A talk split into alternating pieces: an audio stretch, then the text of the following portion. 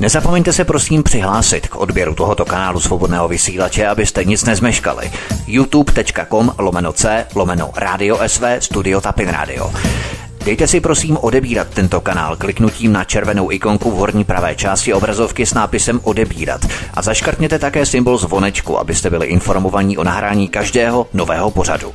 Tím také nepřijdete o čerstvé premiéry a rozmanité kauzy, které můžete dále sdílet na sociálních sítích. Tak, dámy a pánové, já vás zdravím a vítám a už vedu tedy do vysílání dnešní dva hlavní protagonisty Vítka a pana VK. Halo, halo, slyšíme se? Ahoj Martine, zdravím tě, zdravím všechny posluchače v naší tradiční páteční uh, programové seanci, zdravím všechny, venku máme plus zhruba jeden stupeň, tady v Brně koukám, že i v Praze na Meteo stanice, takže pokud máte doma teplo, což doufejme, tak si to teplo užijte ještě, na to, ještě než na to teplo máme, protože příští rok se budou zdražovat energie v rámci takzvané dekarbonizace, kterou nám Bruselu odsouhlasil i náš Andrej Babiš, takže to je jenom eh, tak informace na začátek. Jinak zdravím tedy všechny posluchače. Mikrofonu vás vítá Vítek a zdravím taky pana VK. VK, ahoj. Ahoj Vítku, ahoj Martine, já vás zdravím. Eh, nebudeme to zdržovat, samozřejmě, že zdravím taky naše posluchače, no hlavně ty. Eh, samozřejmě já se omlouvám, jsem se trošku jako později, ale hned se na to vrhneme na všechna aktuální témata, takže vás všichni zdravím, no a pěkný večer. Tak, tak, tak, je to vaše. Hlavní téma dne. V Anglii to opět zaskrypalo a Putin opět zapracoval. Ve Velké Británii totiž drtivě zvítězili konzervatisté Borise Johnsona, drtivě a to nejvíce od roku 1979. Britové se naštvali a hlasitě bouchli do stolu. Politici si nebudou s referendem o Brexitu vytírat zadek. Jaké zklamání, že neinformovaní Britové opět nedbali na dobré rady českých veřejnoprávních médií a zvolili Brexit. Co na to eurohujerští neoliberalisté? Že by za to mohli opět hloupé venkovské britské uklízečky.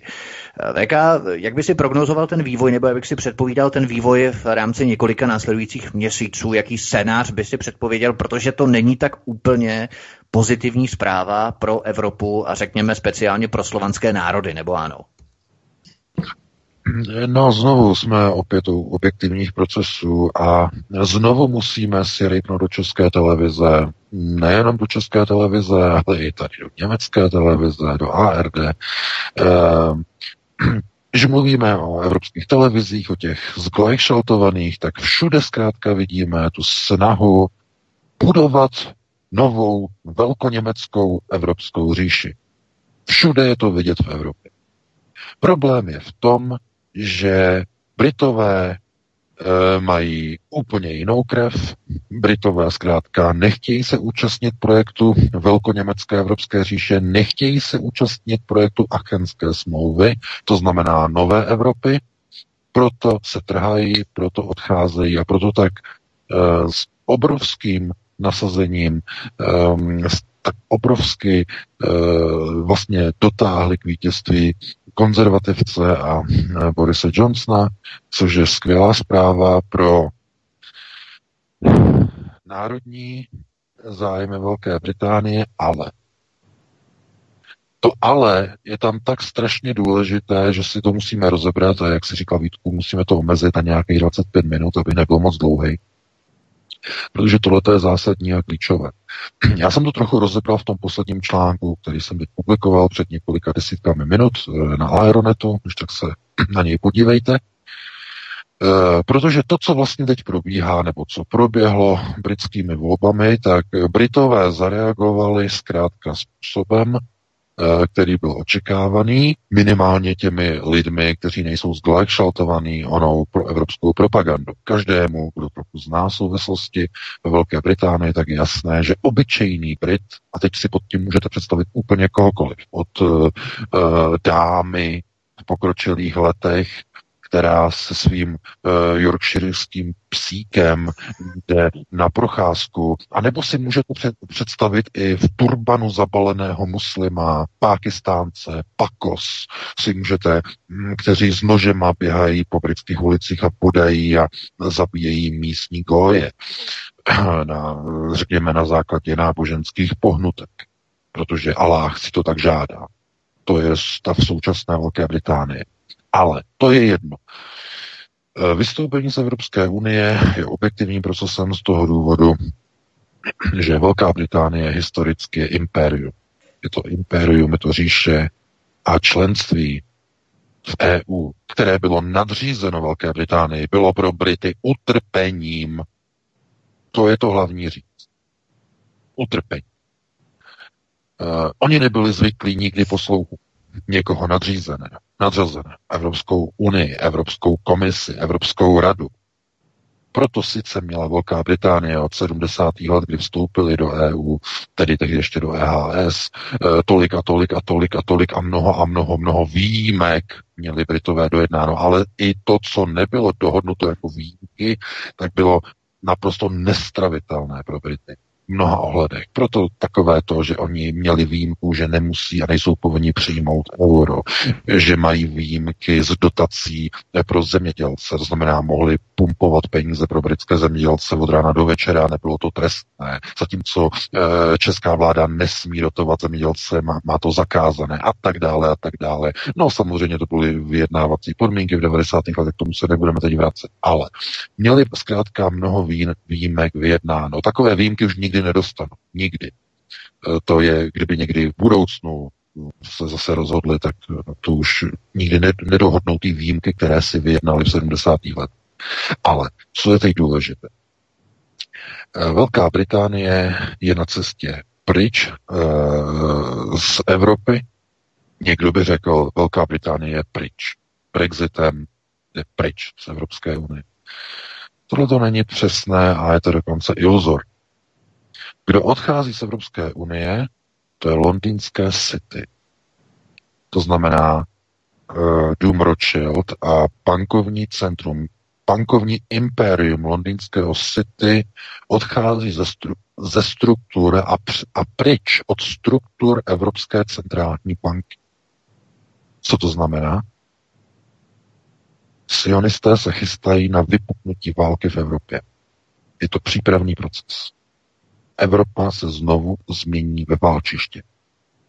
Eh, mluvil o tom teď uh, uh, Paul Craig Roberts, který měl povídání před týdnem, velký povídání na, byl na tom meetingu v Baltimore, Marylandu a je to přesně tak, jak říkal, je to úplně takhle nastavené.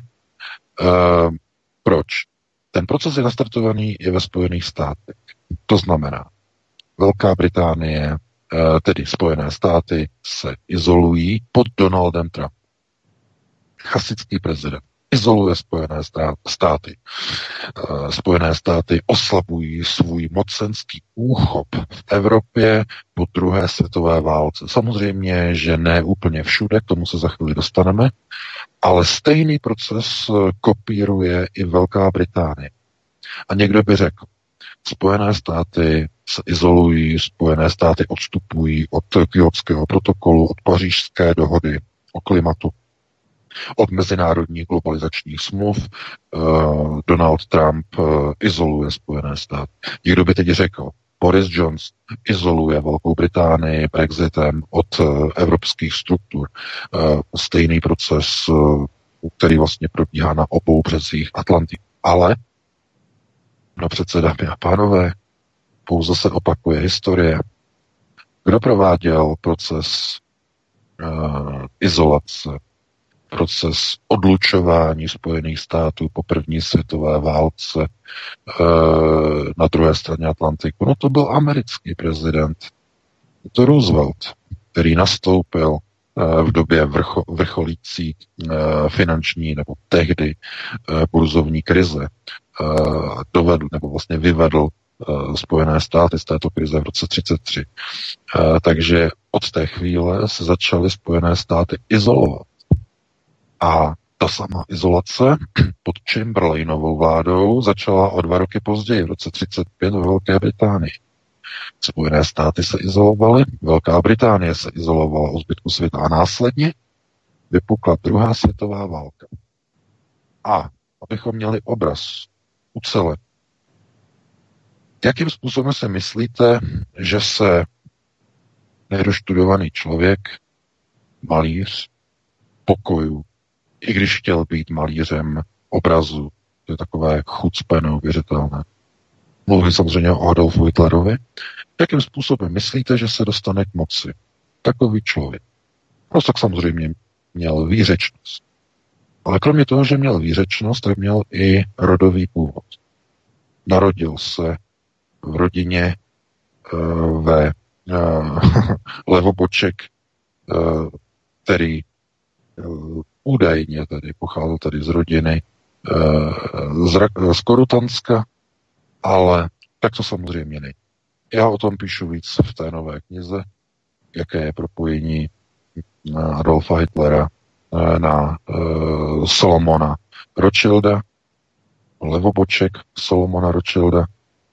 A potom se nemůžete divit, že v 30. letech francouzské křídlo banky Rothschild, pařížské křídlo mladého, tehdy mladého Jacoba Rothschilda, financovalo vzestup NSDAP tady v Německu. Proč financovalo Krupovy zbrojařské závody? Proč financovalo volební kampaň Adolfu Hitlerovi? Proč financovalo válečné úsilí v prvním roce, zejména v prvním roce, při, a teď to je důležité, při útoku Wehrmachtu na Francii, kde v Paříži měl sídlo Rothschild a jeho banka.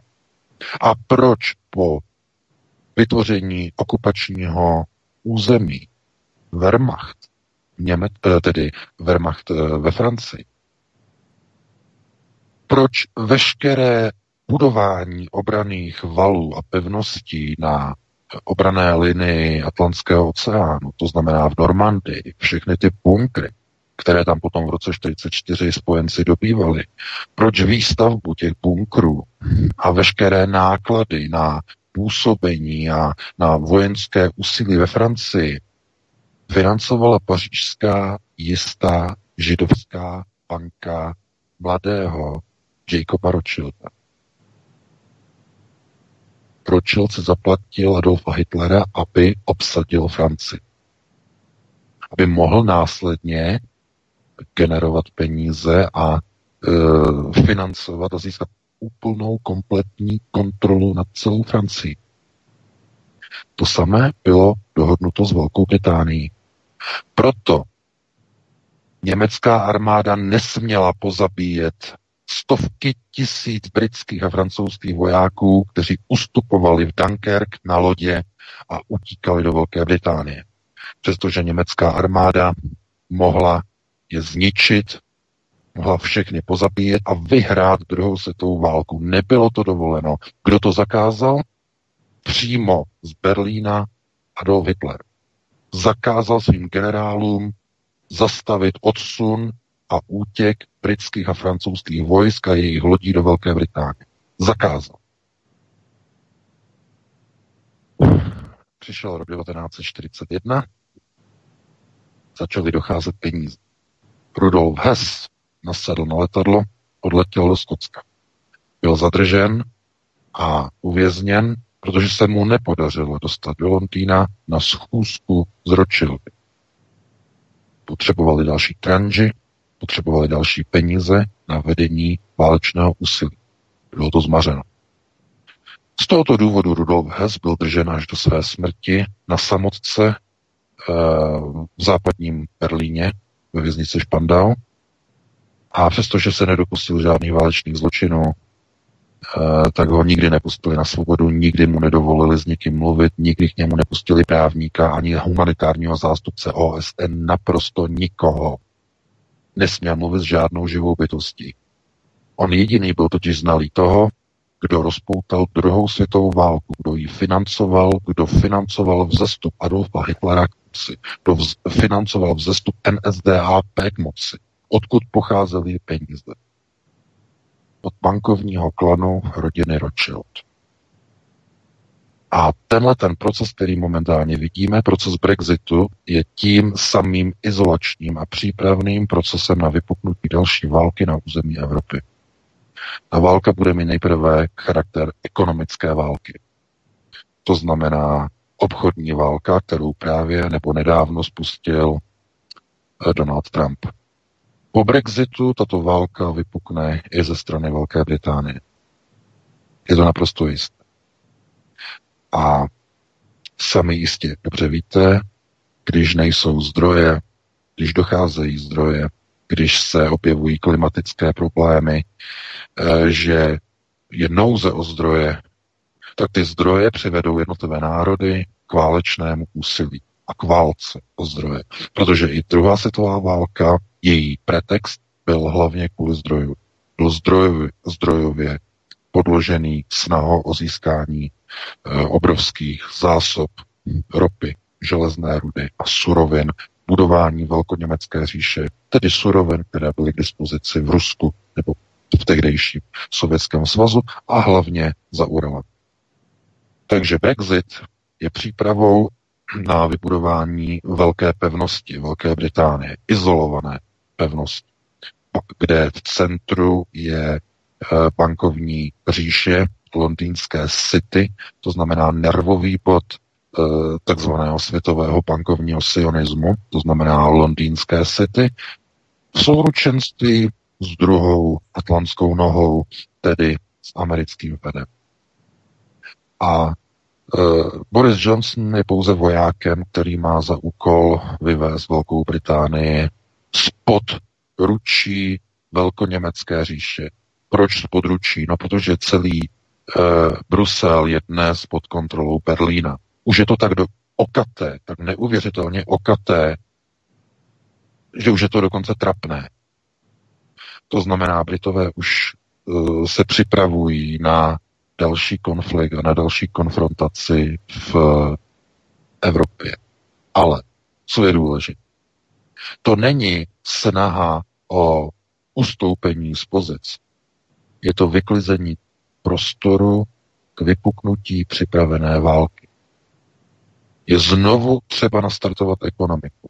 Je třeba znova zničit Evropu, je třeba znova schudnout Evropu, aby se mohla restartovat ekonomika ten hlavní zásadní proces. Lidé nemají práci. Čtvrtá průmyslová revoluce bere lidem práci. A e, řeší se situace s důchodovou reformou, žádná země ji neumí řešit. To znamená, nasta, nebo takzvaná hrozba, že přijde nová krize, která prý už je na cestě, ta v roce 2010 a 2009 prý nebyla vůbec nic, jakým způsobem oni chtějí restartovat světovou ekonomiku. Co to vlastně znamená restartovat světovou ekonomiku? Jak znovu nastartovat výrobu a spotřebu? No, přece musíte nejprve zničit infrastrukturu, abyste mohli budovat. Proto bylo třeba nejprve zničit celou Evropu za druhé světové války, aby mohly jednotlivé sionistické banky půjčovat všem zničeným zemím peníze. Ty země, které si nechtěly půjčit, to jsou takzvané země východního bloku, které udělali tu věc, že se tohoto nezúčastnili. A tím vznikla studená válka. A všechny procesy, které probíhaly řekněme od roku 45, byl jenom o tom, jakým způsobem zničit východní blok, aby bylo možné zadlužit i ty země, které se po roce 45 nechtěly nechat zadlužit u sionistických bank, které se nechtěly zadlužit a které se nechtěly podílet na Marshallově plán. Po roce 89 se to povedlo. Jsou nyní zadluženy i bývalé východní země východního bloku. No a co to znamená? Že se jim to povedlo? Co, kdo ještě není zadlužený? No ještě není zadlužená Rusko. To znamená, že nyní se chystají eh, takzvané eh, výchozí válečné pozice. Jelikož Evropa bude válečným územím, je třeba stáhnout asety. To znamená, je třeba izolovat Velkou Británii, její bankovní systém, stáhnout se z Evropy, Spojené státy, izolovat se. Stejně jako ve 30. letech Spojené státy Velká Británie. Následně bude vytvořená krize v Evropě. Ta krize bude moderovaná jednak na jedné straně e, obrovskou hysterii, ruská hrozba, ruská hrozba, ruská hrozba a na straně druhé bude indukována muslimskou migrací, která vytvoří chaos uvnitř evropské společnosti. Výbušná instance nebo výbušná směs společenské nestability povede ke konfliktu, povede k válkám. Jak občanským, tak i válkám mezi jednotlivými národy. To znamená systém chaosového řízení, o kterém jsme hovořili už minule. Čili Brexit je pouze začátkem opakování procesů z poloviny 30. let v Evropě minulého století. Proto nemůžeme tomu procesu tleskat. Přestože eh, Britové rozhodně eh, to vidí o ním, jak bych řekl, kaleidoskopickým viděním, nebo no, tradiční kaleidoskopické vidění, to znamená izolované procesy, neoddělené, nesouvisející, ale toto je součást mozaiky. To znamená přípravná fáze na opětovné vyčlenění pozic na opětovné výchozí body v připravované válce, která mimochodem si vzpomeňte, v polovině 30. let probíhala obrovská ekonomická válka, která byla mířená proti Německu. Cílem této ekonomické války bylo samozřejmě tlačit na Hitlera, aby eh, eh, řekněme, přistupoval na některé západní epísmentové přístupy, to znamená Určitě si pamatujete na takzvaný problém eh, takzvaného Poríní, které bylo tehdy okupováno francouzskými jednotkami ještě po eh, první světové válce. A tehdy vlastně součástí toho byly vlastně sankce tady proti Německu. Takže sankce tehdy vedly k tomu, že Hitler udělal tu svoji volební kampaň na vybudování nenávisti vůči nepříteli, či západu, který uvaluje sankce. A kdo dneska uvaluje obrovské sankce a kdo vytváří obrovskou zlost a nenávist? No zase velkoněmecká říše a nastavení systému přijímání takzvaného Eh, systémového řízení v Evropě. To znamená sankce uvalované na Rusko nebo na ruské sportovce, na ruské podnikatele, na ruské obchodníky a tak dále. Na straně druhé Spojené státy uvalující sankce úplně na kohokoliv okolo a všechny vlastně sankční systémy vedou pouze vyvolávání nenávisti, zloby, no a samozřejmě i v konečné fázi k válce. A Spojené státy, jestli se chystají k někomu přistupovat způsobem jako k opravdu válečnému nepříteli, je to samozřejmě Čína.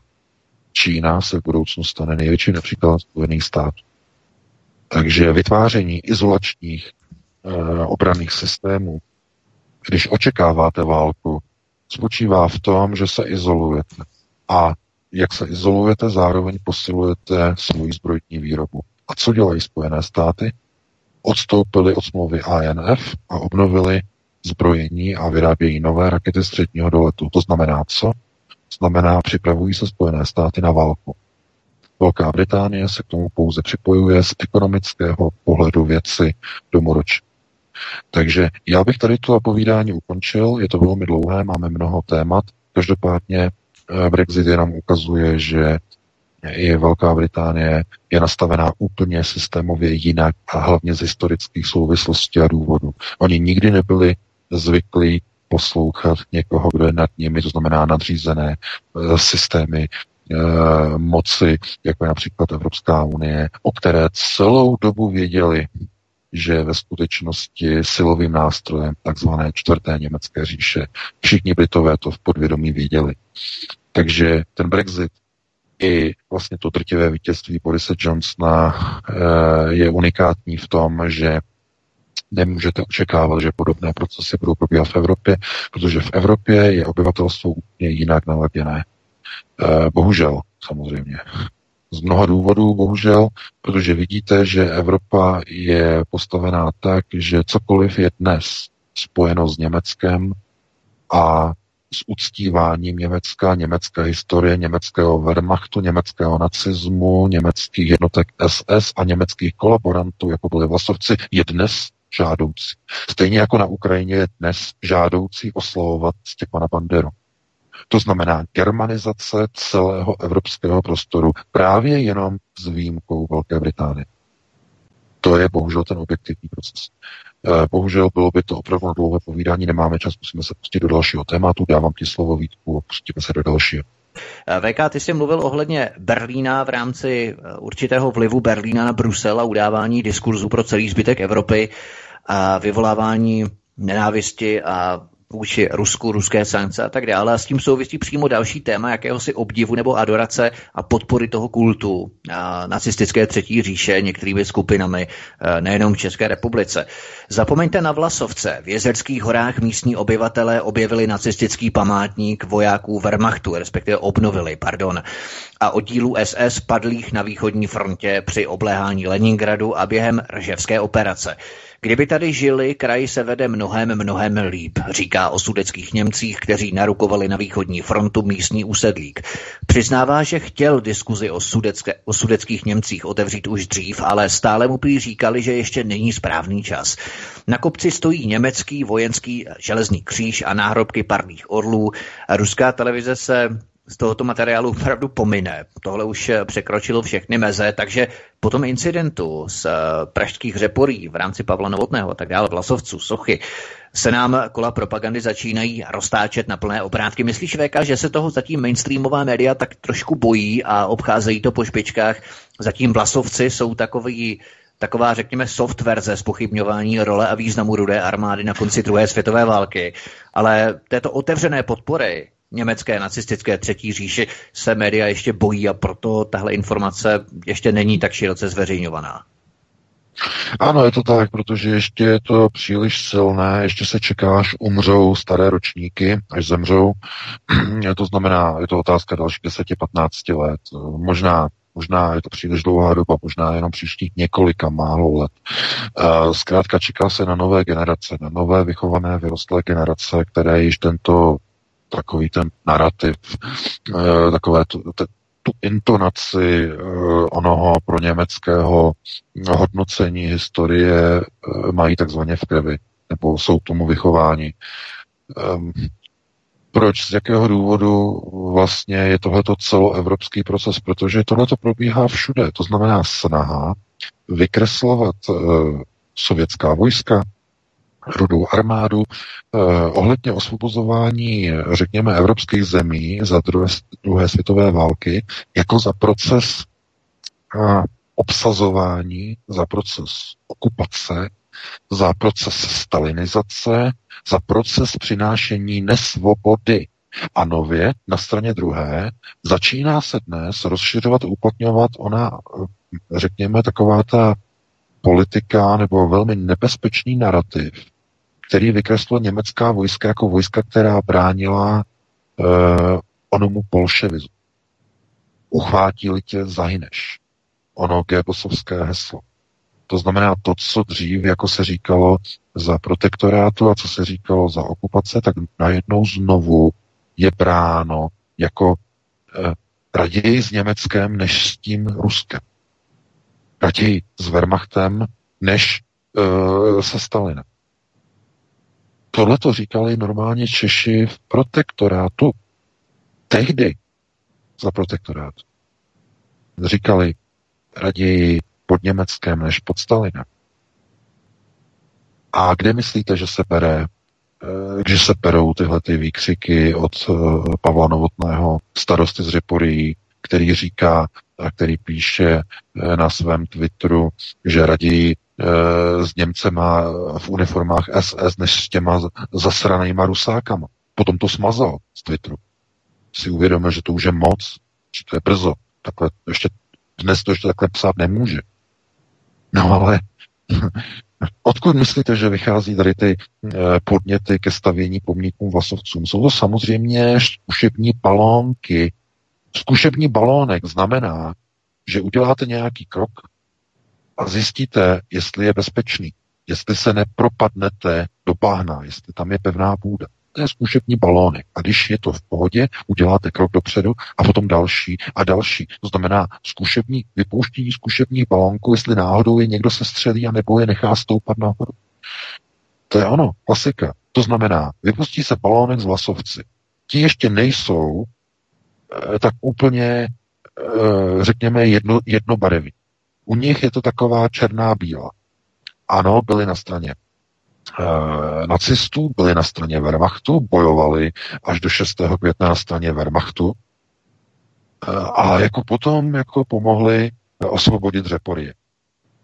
Takhle se na to zatím lze dívat. To znamená, ještě to není úplně černá barva. Je to takové půl na půl. Z jejich pohledu minimálně, tedy těchto, těchto aktivistů.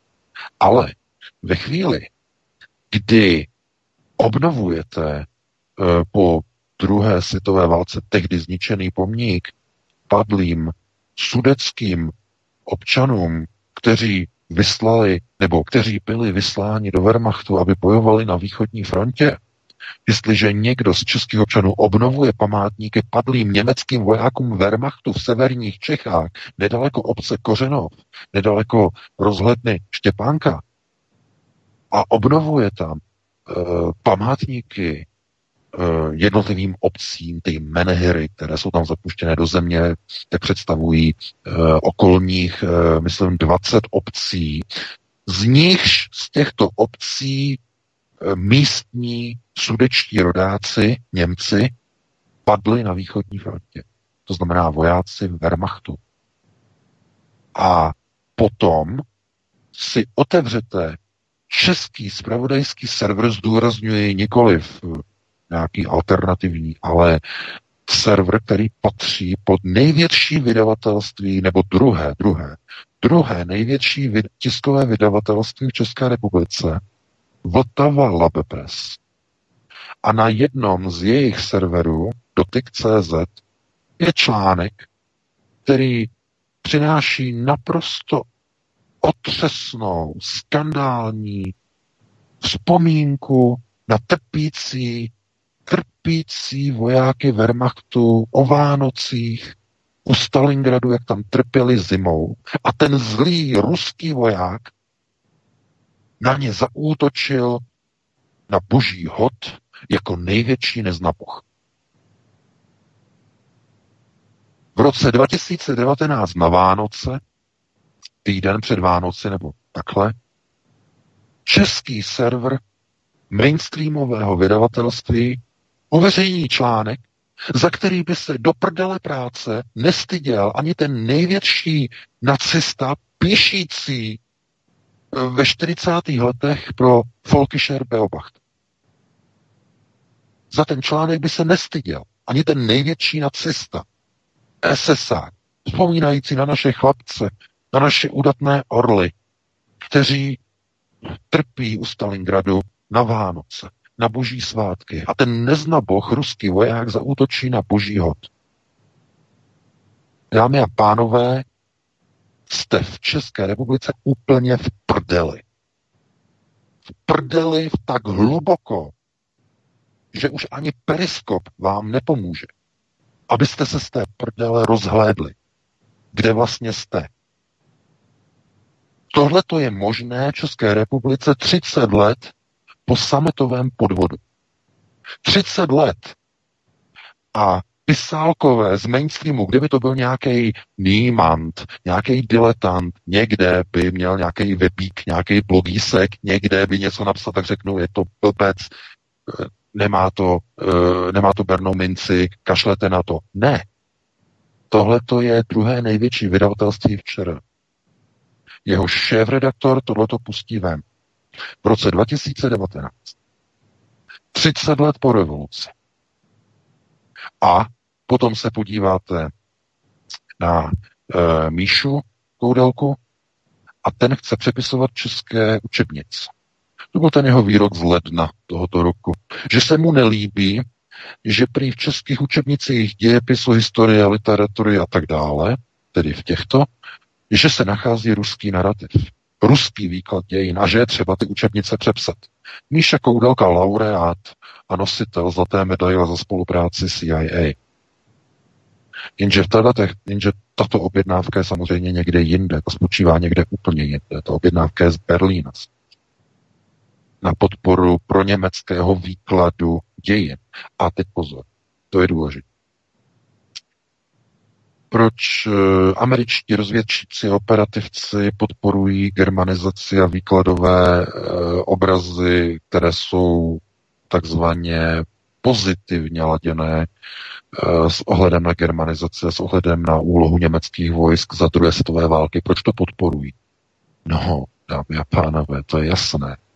Protože vliv Německa, hrozba Německa, germanizace a tak dále povede k tomu, že lidé eh, v České republice se začnou pát, začnou mít hrůzu a začnou volat po americké ochraně. A teď kontrolní otázka. Kdo, eh, komu asi tak budou volat čeští občané o pomoc?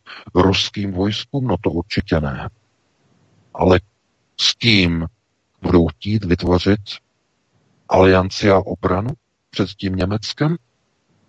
No přece s americkými bratry.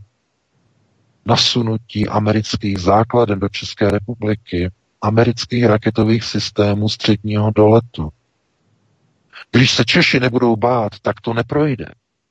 Je třeba posílit vliv Německa.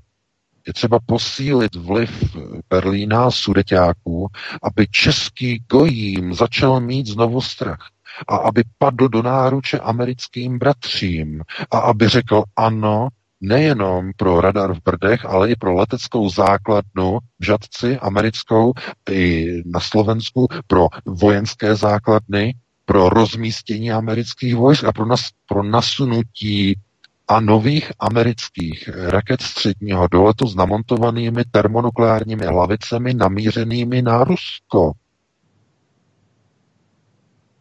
Tohle to je proces, který je přichystan. Takže se potom nemůžete divit, že Angela Merkel vztekem sekne telefonem o zařízení, úplně celá bez sebe, rozčilená, jak je možný, že si Babiš dovolil nakoupit americké helikoptéry, když ona jasně říkala, že evropské země nesmí nakupovat americké zbraně, ale musí je nakupovat u evropských firm. Hlavně u německých, italských, francouzských a tak dále. Takže proč myslíte, kde se berou ty miliony korun a desítky milionů korun na miliony chvilek? Odkud? Kdo se snaží sestřelit Andreje Babiš a celou jeho vládu? Kde se berou ty demonstrace? No tak, když se rozhodnete, že půjdete proti Evropské unii a proti Angele Merkel a půjdete proti Berlínu a začnete nakupovat americké zbraně, tak je jasné, že dlouho klid na práci mít nebudete. Začnou demonstrace, začnou, začnou do vás vrtat a máte problém. A máte e, problém s dotacemi a hrozby zastavení dotací z Bruselu, respektive to ovlivňuje Berlín a tak dále. A máte obraz jako na talíři. Takže e, jak se dívat na e, pozice v téhle chvíli, e, kdy dochází ke germanizaci životního prostoru. No, výsledky a nebo výsledné možnosti jsou jenom dvě. Ten proces dopadne a bude dokončen, to znamená, celý prostor České republiky skončí v rámci nové Evropy, anebo se to nepovede. A američtí bratři zachrání Českou republiku a připojí k projektu Trojmoří do první palebné linie proti Ruské federaci. To znamená, vyberte si. Buď tedy více Berlína, více migrace a více uh, migráčku a více islámu a více mešit, anebo hurá do vojenských uniform do války s Ruskem. S Američany, s americkými bratřemi. Tohle to nemá řešení, to je samozřejmě naprosto šílený. Uh, znovu, jestli chcete ve válce mezi Židy a Židy se připojovat na jednu stranu, o Rus, v boji a v neskutečném zápasu o ruské zdroje. Nepodařilo se jim získat ruské zdroje za druhé světové války. Tak to zkouší teď. V dobách Evropské unie a v dobách, eh, řekněme, vytváření systému rozpadu a vytváření eh, protibloku takzvaného trojmoří, kam američané budou moci nasunout zbraně. Zatím americké zbraně jsou umístěny na západě Evropy nebo na západě Evropy. Tam jsou úplně k, s odpuštěním k hovnu v roce 2019 Američanům. Chápete? Rozumíte? Je třeba najít záminku, jak ty zbraně přesunout na ruskou hranici. Po Baltí, Estonsko, Lotyšsko, uh, Litva. Polsko, Slovensko, eh, Maďarsko, Bulharsko, všechno nasunout směrem na ruské hranice. A samozřejmě Ukrajina. Co nejblíž k ruské hranici. A co to je?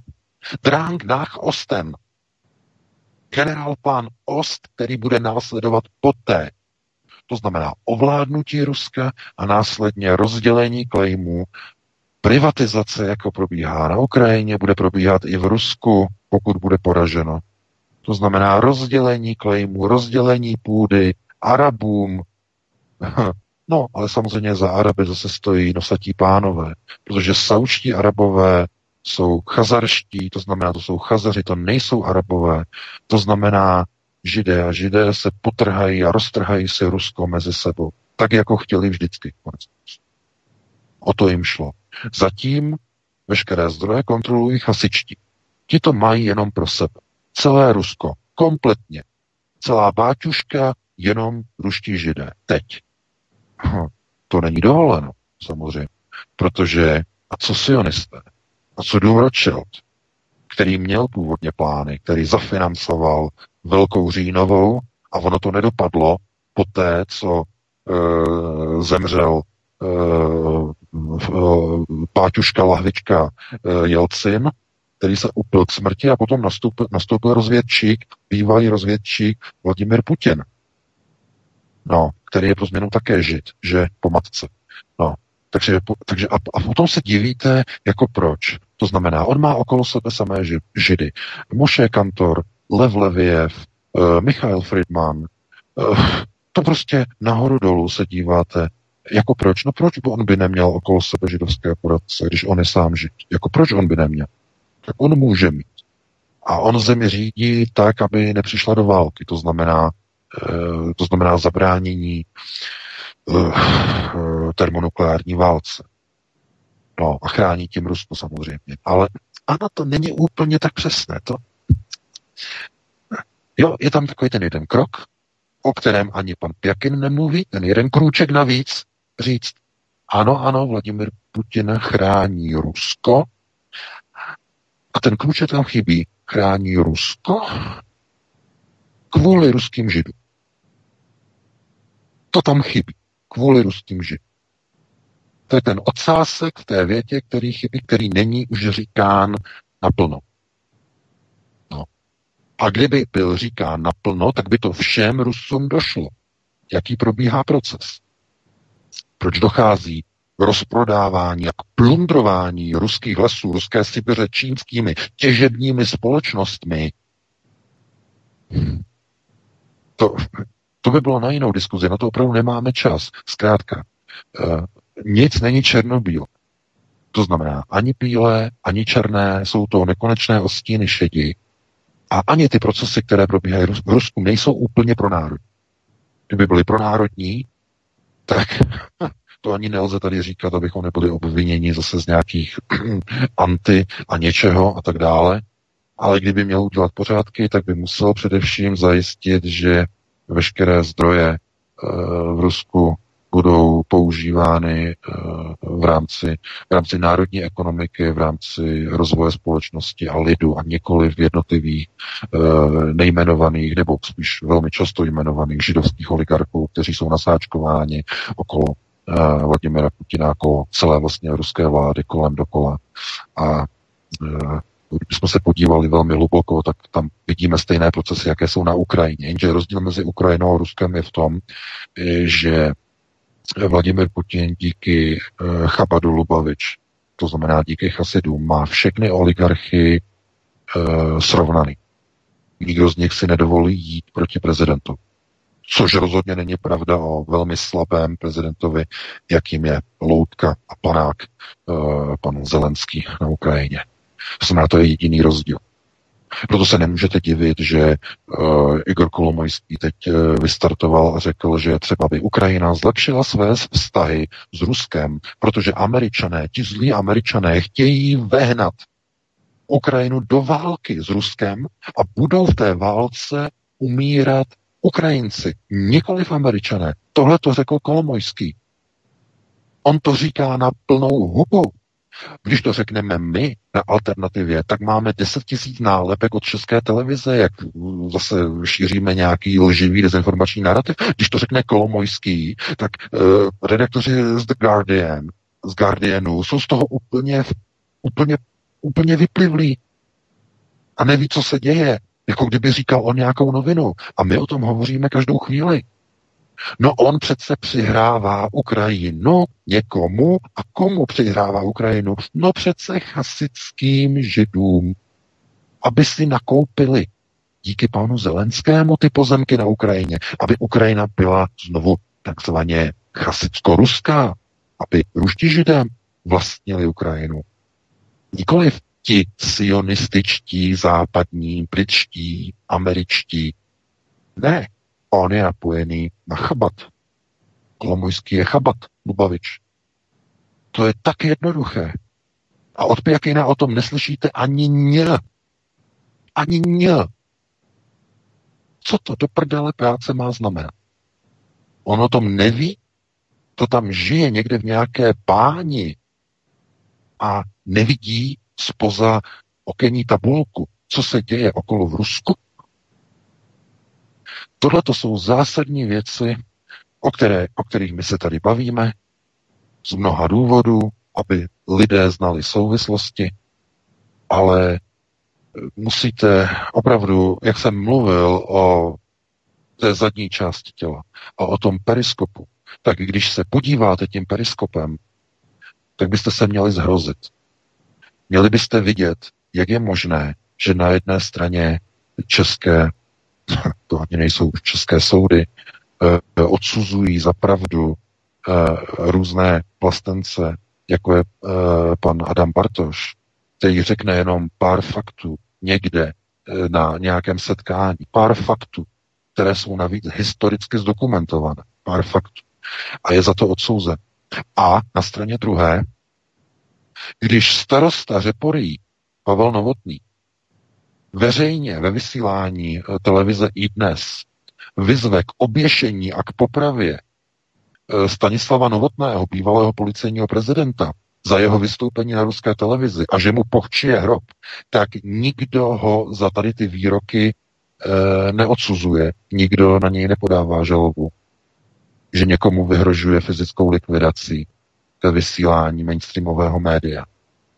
To jsou dva extrémy. Na jedné straně někdo, kdo jenom cituje historické souvislosti a je odsouzen, a na straně druhé je to provokatér, eh, svým eh, rodovým původem žid, on je samozřejmě žid, eh, Pavel Novotný, a vytváří takový étos, že vyzývá k fyzické likvidaci a k popravám bývalého policejního prezidenta do prdele práce, kde to tam žijete. Jak, je, jak to, že od rána do večera o tom nevysílá česká televize? Že to kritizuje, že jsou tam rozhovory, jak je možné, že takovou nenávist šíří zastupitel Řeporí. A je to v pořádku, je to OK. Jenže česká knedlíková, zglajšaltovaná, nedělní pohoda nikoho přece nenutí tyhle ty věci um, nějakým způsobem řešit. Ne? Protože, jak už eh, kdokoliv, nebo si to vzpomínám, že eh, kdo to mluvil, Karel Kryl, no ano, Karel Kryl, on mluvil samozřejmě o té pakáži, jo, v roce 93, pakáž. Říkal, já už nemůžu uh, tady jezdit a koncertovat, protože ty pakáž je všude tolik, a hlavně v nás tolik pakáž. Tak se tady mějte. Čau. Takhle řekl. No a za rok zemřel. Ve 94. Mu puklo srdce. No a potom se divíte. Co by asi říkal dnes? To by ho muselo klepnout z toho, jaké procesy probíhají po 30 letech po plišák. Takže víte, je to krásné, že uh, takzvaně je svoboda, že máte plný košík, že tam máte nějaké ty banány, že tam máte ty pomeranče v půlce roku a nejenom o Vánocích. Ale eh, jak je vidět, asi to není úplně všechno. z čeho by národ dokázal žít a hlavně z čeho by dokázal přežít. Z toho asi nelze přežít.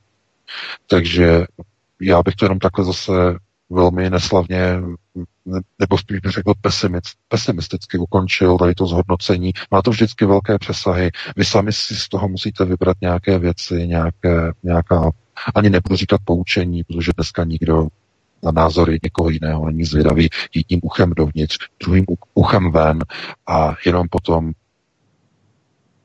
se, já nevím, podívat na televizi, co tam zase jde nového za komedii nebo za nějaký film a tak dále a tak dále. To znamená, dneska je informační prostor zahlcen informacemi, eh, každou minutu přicházejí nové nové události, nemáte čas se věnovat jenom jedné informaci, jednomu konkrétnímu tématu.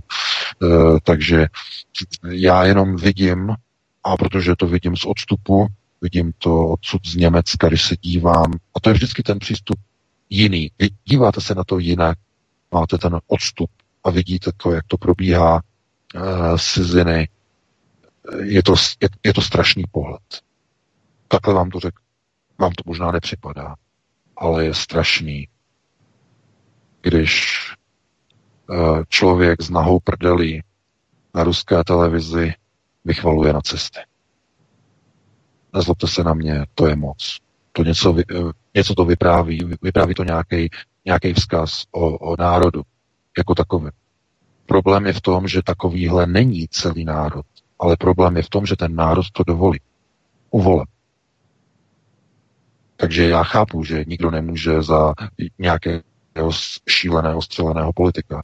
Ale ten národ už může za to, že jsou zvoleni politici, kteří nekonají, když by konat měli, a, a kteří naopak konají na základě cizí objednávky. Ať už jsou to objednávky amerických bratří, nebo povely tady odtud z Berlína, nebo povely od někoho jiného. To je ten, uh, myslím si, ten problém, který by neměl být lidem ohostejný. Minimálně, pokud chtějí se dočkat budoucnosti a budoucnosti svých vlastních dětí. Protože jestliže budete tolerovat politiky, kteří oslavují nacisty, kteří vyzývají popravám a k likvidacím lidí, kteří vyjádří svůj názor na ruské televizi, i když jsou to bývalí policejní prezidenti, tak to znamená, že národ se fašizuje a národ znovu se dostává do té pozice eh, takzvaně eh, propadlých národních elit, které znovu hlásají pro německý etos, pro nacistický etos. Znovu se to vrací do těch lidí, znovu to mají v krvi a znovu jakoby platilo to, co vlastně řekl Karel Krell. Ta neskutečná pakáž už je tu zas. Takže tady to bych to ukončil a předám ti slovo Vítko a pustíme se do dalšího tématu.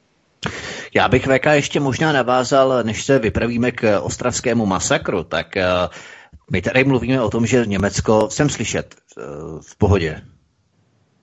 Jo, samozřejmě. Ano, samozřejmě. Ano. Jo, dobrý, dobrý. Já jsem se obával, aby ten byl věc jako předtím.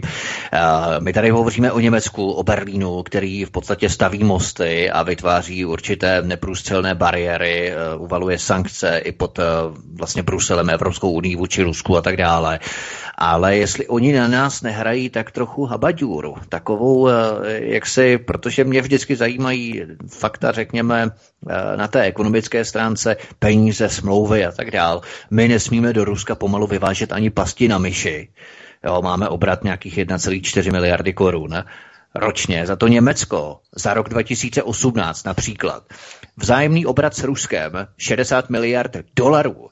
V Rusku mají Němci účast na více než pěti tisícech společnostech s 50 miliardovým obratem. Investice Němců v Rusku převyšují 20 miliard dolarů. Ruská naopak v Německu 10 miliard.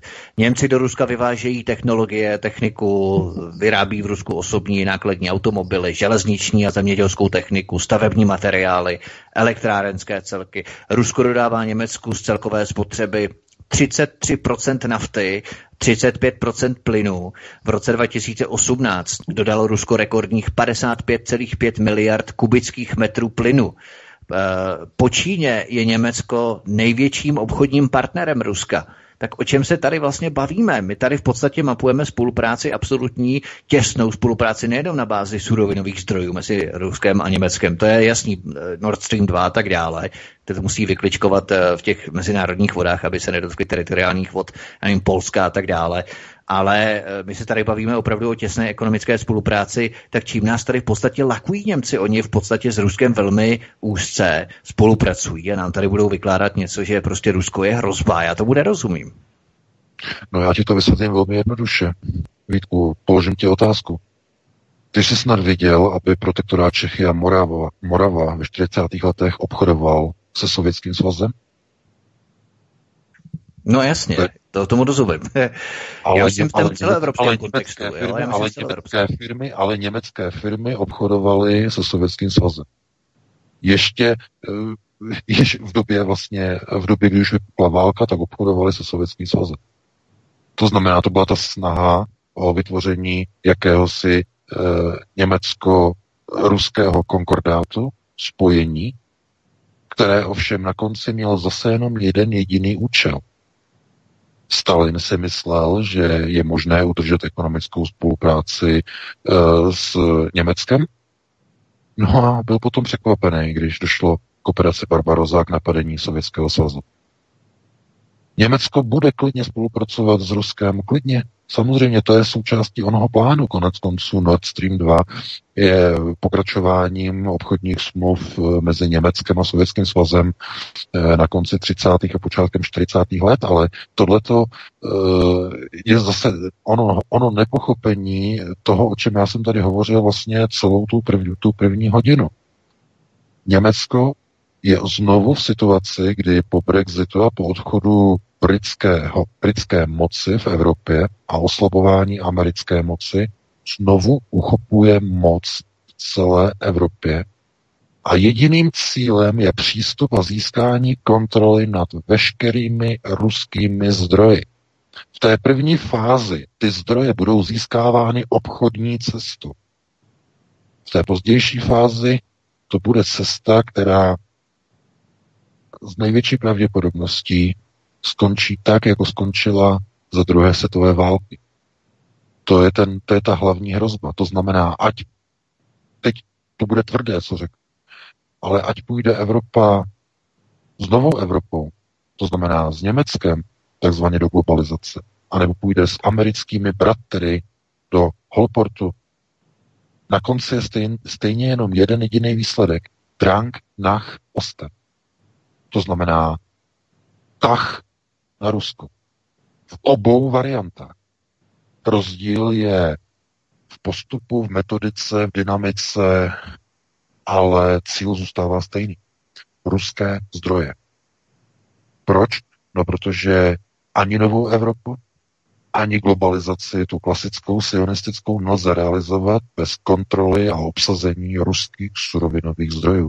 Platilo to ve 40. letech, kvůli čemuž vznikla operace Barbaroza a platí to i dnes. Nelze realizovat systém nového světového řádu bez kontroly a obsazení ruských surovinových zdrojů. Pokud znáte tuto premisu, tak pochopíte všechny ostatní procesy řízení. To znamená, je, Německo na to jde způsobem, jako byl pakt Molotov-Ribbentrop. Nebudeme střílet na Rusy, budeme s nimi obchodovat. Američané na to jdou jinak. Míří na Rusko rakety, zbrojí, odstupují od odzbrojovacích smluv a chtějí jít do konfliktu, ale ne vlastními vojáky, ale hystericky a panicky s fanatizovanými vojáky svých smluvních bratří. Severoatlantické aliance. Nejvíce sfašizovaní a sfanatizovaní jsou Poláci proti Rusku, Estonci, Lotyšci, Litevci, stejně tak Rumuni, Bulhaři a nejvíc Ukrajinci. A proto Igor Kolomojský zafinancoval Voloďka Zelenského, aby byl prezident, aby zahájil privatizaci pozemků, veškerých pozemků na Ukrajině, aby Rusko mohlo, znovu ruští židé, lépe říkat, aby mohli zprivatizovat Ukrajinu, aby bylo zabráněno válce, která by vedla k obsazení surovinových zdrojů, které dnes patří ruským židům, nebo říkejme chasickým. To znamená, znovu jsme u války mezi židy a židy. Můžete se, můžete se tomu bránit, můžete protestovat, můžete proti tomu namítat, ale to je tak všechno, co proti tomu můžete dělat. Zkrátka jsme opět svědky války mezi židy a židy. Problém pro lajky a pro goje je v tom, že, že to nevidí na první pohled, dokonce ani na ten druhý. Někomu to můžete mlátit o hlavu a neuvidí to ani na ten třetí pohled.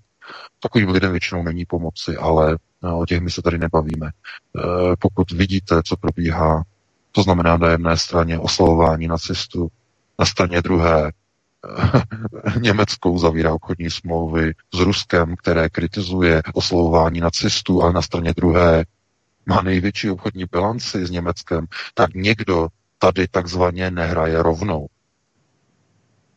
Chápete? Nehraje rovnou.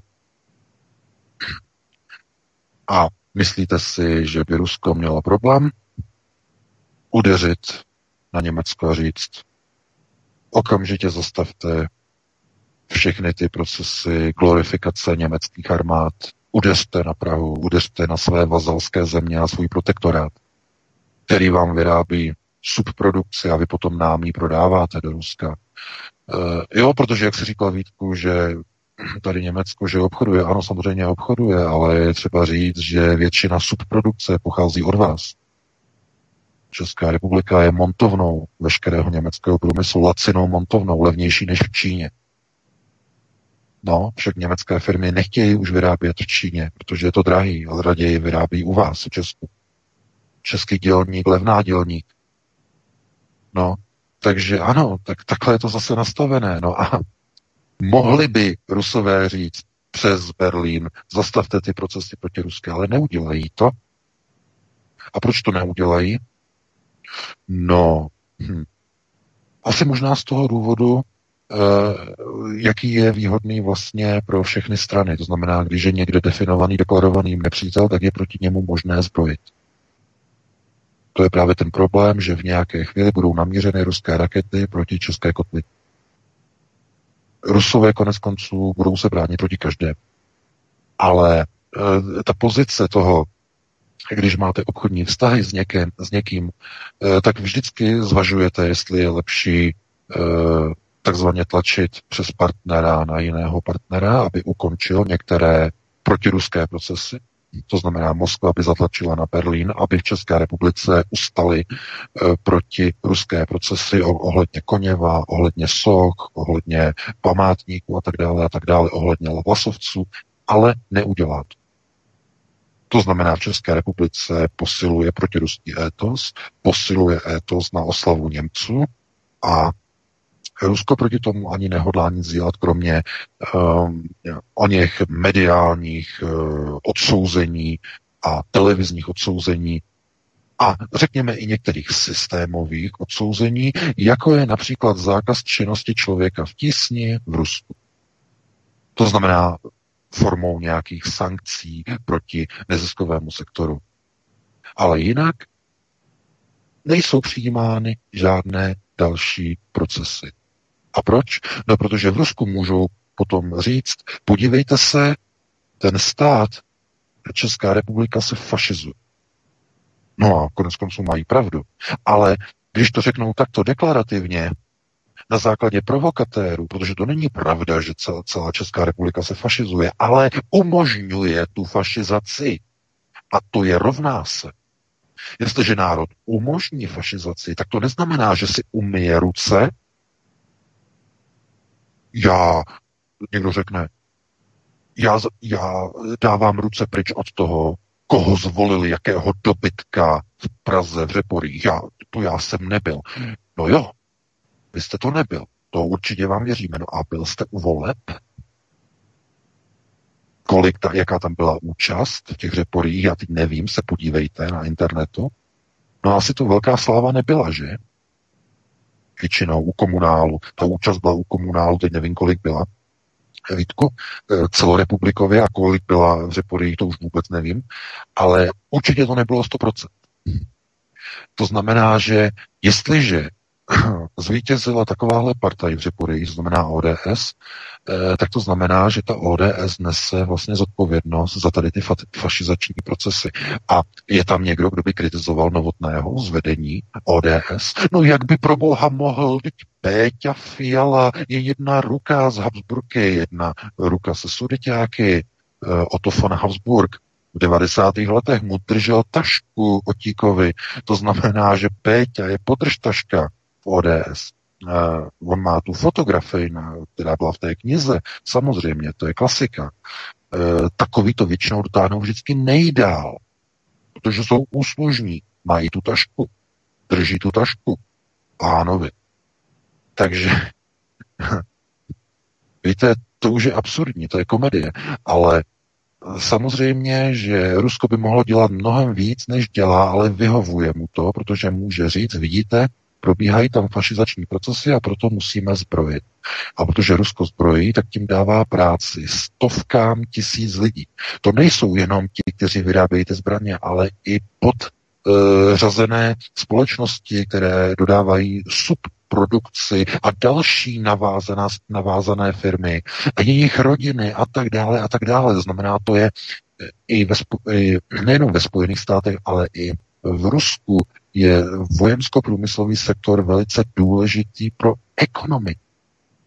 Proto se nemůžete divit, že Ruská federace roste, že HDP jim roste, protože tam je obrovské zbrojení teď za Vladimira Putina. Sice nové, moderní, není tak horečné, jako bylo za Sovětského svazu, ale zbrojí se, zbrojí se, zbrojí se.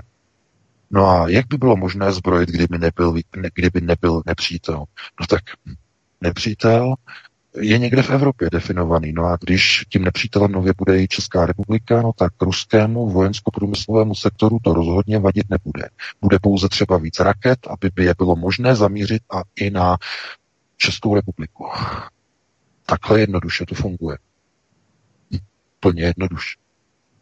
To znamená, eh, můžeme se vy, vy, vykreslovat krásné, nádherné obrazy, Rusku, ale nakonec to stejně končí jenom u peněz, u ekonomických kalkulací.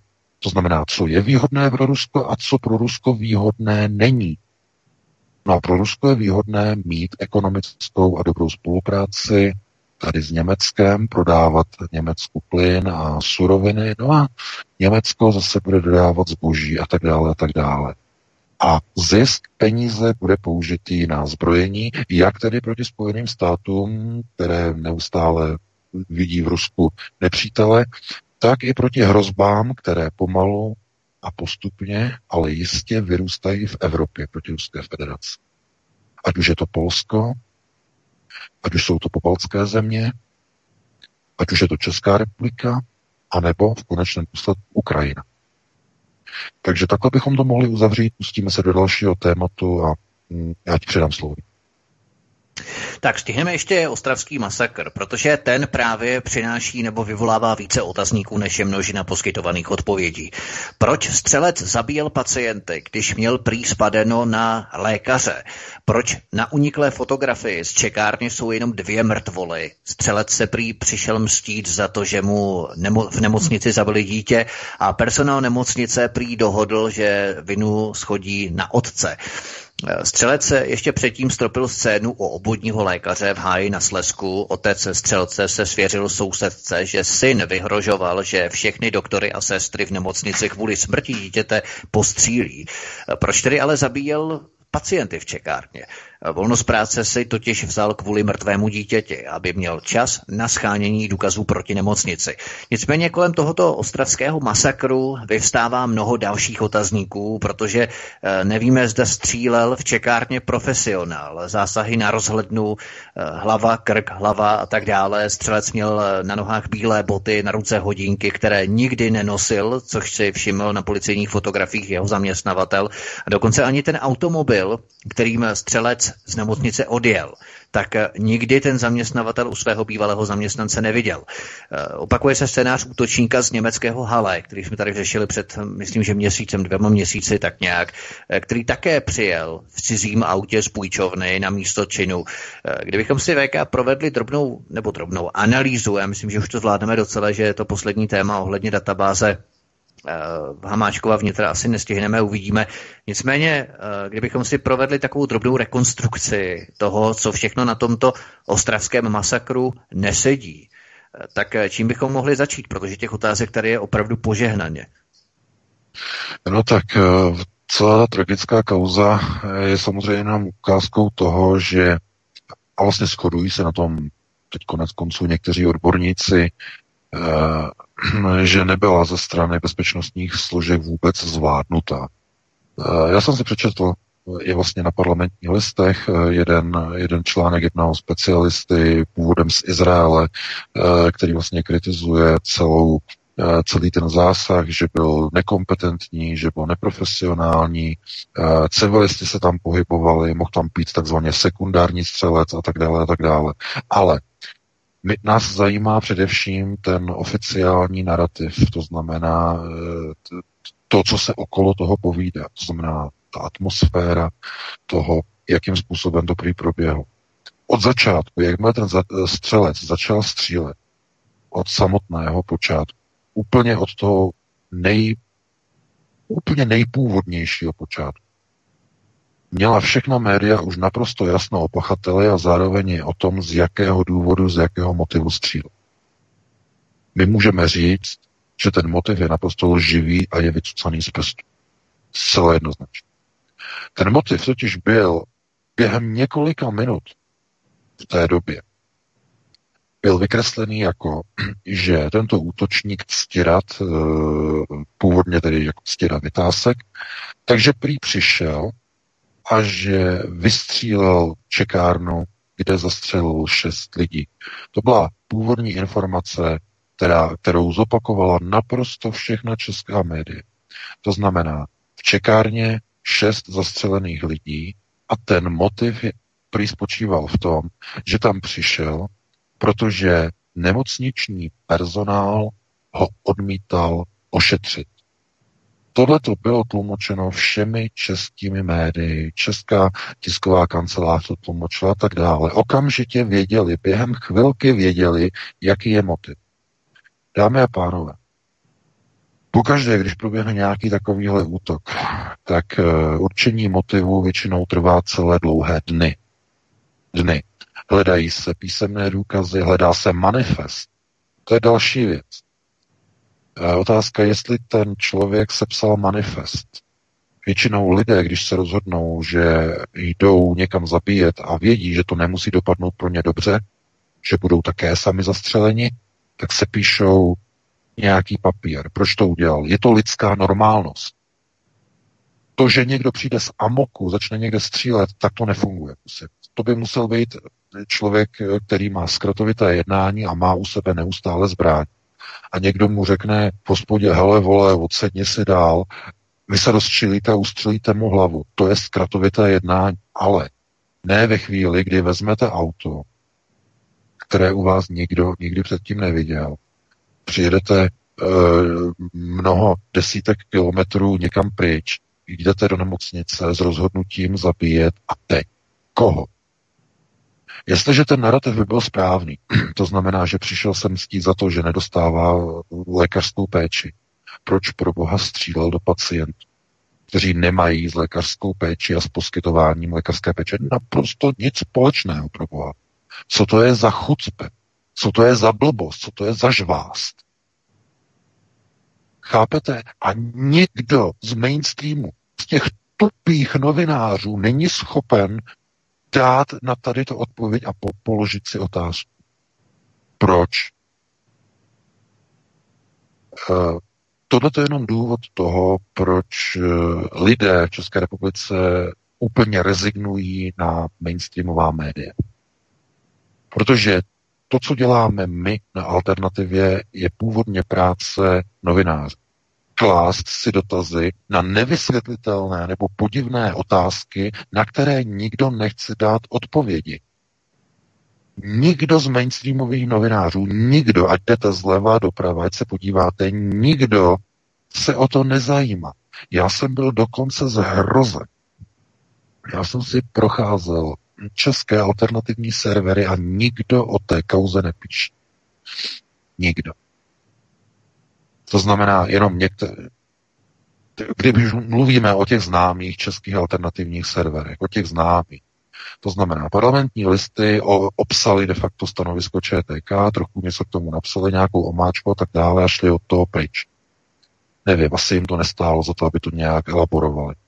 E, ostatní servery se na to úplně e, takzvaně vyžvejkly, místo toho tam publikují nějaké hloupaté články o nějakém prostě řeporyském naháčovi a tak dále a tak dále. To znamená, vyhýbají se tomu tématu. To znamená, kdo odpoví na tu otázku, proč všichni věděli, policie věděla, všichni věděli okamžitě, jaký je motiv, že prý údajně se mstí za to, že mu neposkytují uh, útočníkovi, tedy nemocnice mu nechce poskytnout lékařskou péči, že je naštvaný na lékaře, když je jasné, že nešel zabíjet lékaře a že nešel zabíjet zdravotní sestry, ale šel zabíjet pacient. To znamená, kdo na to odpoví. To znamená, co to znamená? Teď důležitá otázka. Dámy a pánové, teď důležitá. To si musíte tu otázku položit. Jaký byl tedy jiný motiv? Jiný. Jiný, než je msta lékařů. Protože mstu lékařům a sestrám můžeme jednoznačně a objektivně škrtnout a vyloučit. Protože, jak se dnes už ukazuje, a svědkové začínají konečně mluvit, konečně začínají mluvit, konečně, tak se dnes začalo objevovat, že ten střelec prý začal střílet už na chodbě. Ne v té čekárně, už na chodbě někde uvítal. To se objevilo dneska, ta informace. Vidíte, ono to z nich leze jako z chlupatý deky. Už to nebylo čekárně však. To znamená, kolik obětí bylo na chodbě zastřeleno. Vidíte, unikla fotografie e, z oné bezpečnostní kamery a my na Aeronetu jsme prokázali, že tam žádné další oběti nebyly v té čekárně že museli být někde jinde. A podívejte se, dnes už, to byl článek ze včera, a dnes už museli přiznat na mainstreamu, museli vytáhnout nějakého svědka, museli od něho získat informace a on jim potvrdil, že se střílelo už na chodbě, která je mimo záběr i kamery. Vidíte, jak je důležitá alternativa? Jak je třeba vrtat, bychom vrtali a zjišťovali fakta? Kdybychom ne- nepublikovali ty články, nikdo by tohleto nemusel zdůvodnit. Chápete? Tohle to je to, to zásadní. Takže, ale pozor, to znovu nevysvětluje tu zásadní otázku. I na té chodbě bylo mnoho lékařů. I na té chodbě byly zdravotní sestry. Uh, on prošel velmi dlouhou cestu, tou vstupní halou, tou chodbou, tím výtahem, tohle to všechno, to on všechno prošel, kolem, kolem, kolem, všechno to prošel. Všude potkával zdravotní sestry. Všude potkával lékaře.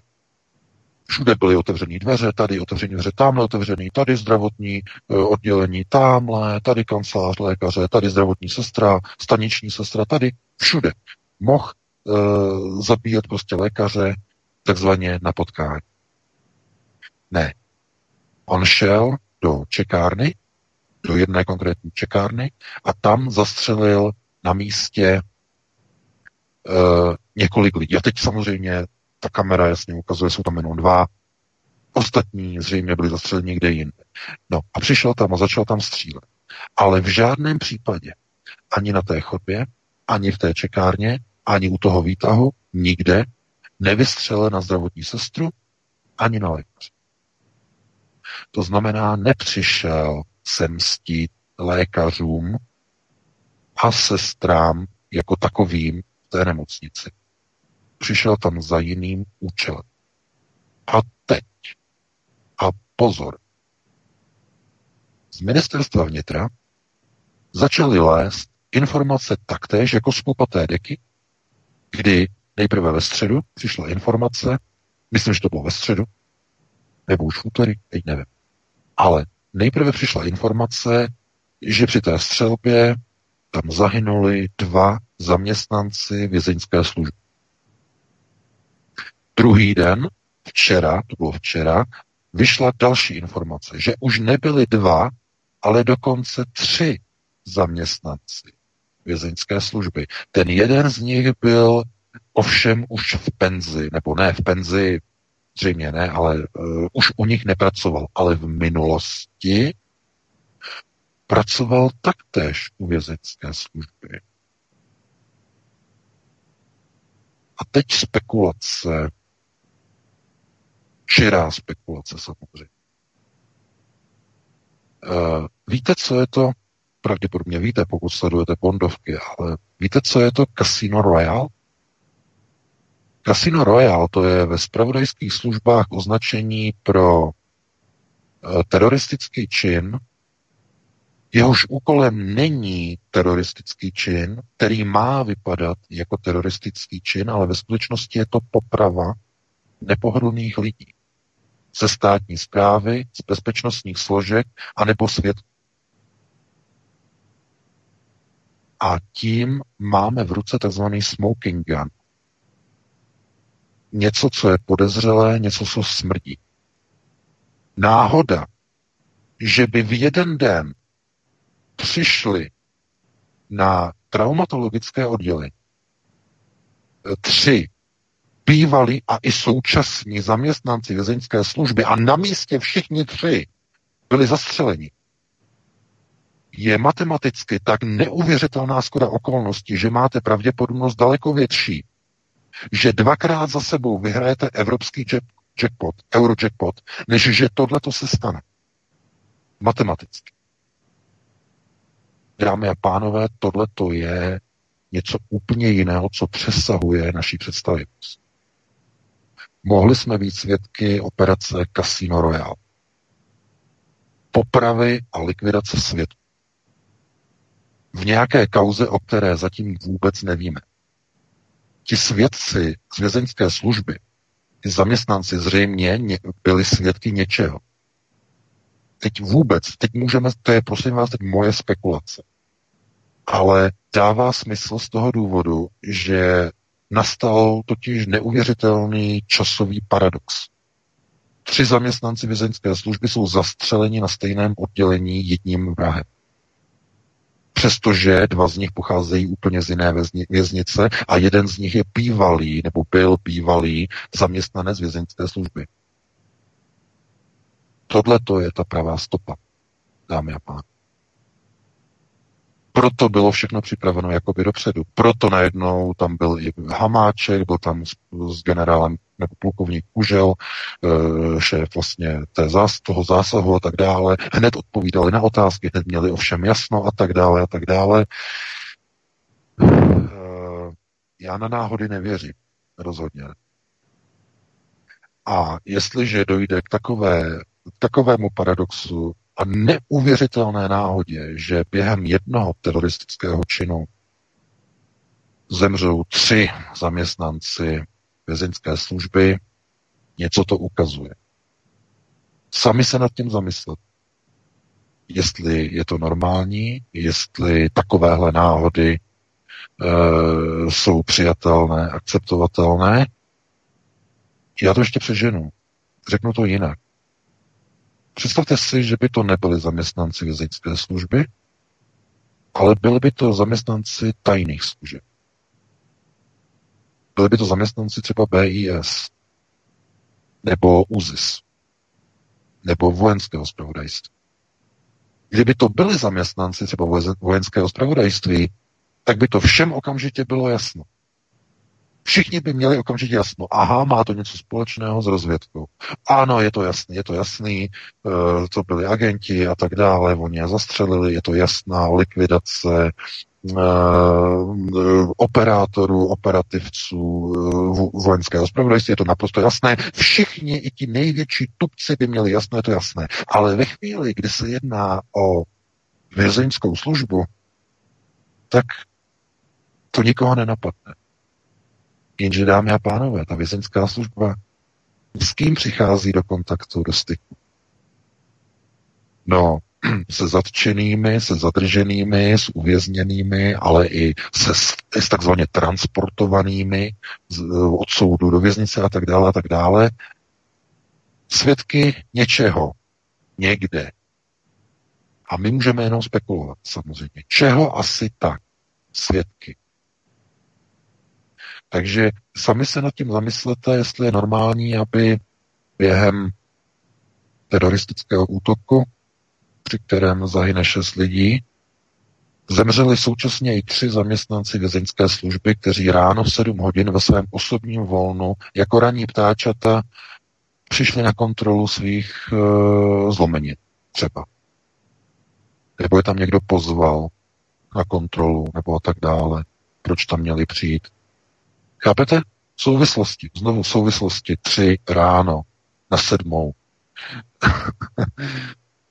Když byli v osobním volnu, všichni byli v osobním volnu, znamená nebyli ve službě, takhle bez vstávat, panečku. No, chápete? Takže e, při operacích Casino Royale se vytvoří, je to systém, který, který používají tajné služby, dojde k teroristickému útoku, při kterém zemře třeba 8 lidí, ale cílem toho útoku byly jenom dva nebo tři. Ale je třeba zabít i několik ostatních a dalších, aby policie a vyšetřování bylo zmatečné a zmařené. To znamená, aby to bylo považováno nikoli za popravu vybraných tří lidí, ale aby to bylo považováno za teroristický útok. Protože tím je odvedena pozornost od motivu činu. Už to není poprava tří nepohodlných lidí, je to teroristický útok na všechny, bez ohledu na koho. No, jestli je to blábol, jestli blábolím, jestli to nedává smysl, samozřejmě máte na to právo. Já si myslím ovšem, že je tady určité riziko, určitá pravděpodobnost, že tahle teorie není daleko od pravdy. Sami si to musíte zvážit a sami se na to podívat. Já vám nic samozřejmě nevnucuju, je to pouze teorie. Takhle bych to ukončil. Eh, dal bych ti slovo Vítku. Eh, máme ještě 10 minut, možná bychom se pustili ještě do toho jednoho tématu. Co říkáš? Určitě, pustíme se do jednoho tématu. Já jenom nesu možná ještě další domněnku. Ten člověk, ten střelec, musel vědět, že se v daném místě, v daném čase budou právě ti, ti zaměstnanci, bývalí nebo současní zaměstnanci vězenské služby nacházet na tom konkrétním místě a od někoho tu informaci musel získat, eh, protože na traumatologii se nechodí jenom tak, ale musí tam být doporučení, že jo, takzvaná průvodka, že jo, od, od boďáka, anebo tam přišli uh, s nějakým už doporučením i přímo na předvolání toho traumatologa, měli nějaké věci, se kterými se nemohli vyrovnat a tak dále. To znamená, že ten lékař, jejich traumatolog věděl, že tam budou. Tak eh, jestli třeba ten traumatolog nemohl nějakým způsobem nevím, dát vědět tomu střelce, že oni tam prostě v ten daný čas budou, protože on musel vědět, že tam prostě budou v ten daný čas. Samozřejmě, samozřejmě je to naprosto pokud by se jednalo o operaci Casino Royale, tak v tom je zainteresováno mnohem víc lidí. To znamená, eh, jak říkám, tady to je pouze č, prostě naprosto jenom čirá spekulace. Já jenom zdůrazňuji, že je naprosto neuvěřitelné, aby během teroristického útoku, kde zemře šest lidí, celá polovina obětí byli zaměstnanci vězeňské služby, ještě navíc z několika poboček. Zrovna v tom okamžiku, zrovna na tom místě, zrovna v ten den a zrovna v tu hodinu a zrovna v ten daný konkrétní čas chce pozvat tu pozvánku e, pro ty lidi na různé časy. To znamená na sedmou hodinu, na půl osmou, na osmou, na půl devátou, na devátou. Ne, všechny na sedmou hodinu. Všechny tři. Z něko, ze dvou různých, eh, kteří pracují ve dvou různých věznicích a ten třetí už dokonce vůbec nepracuje.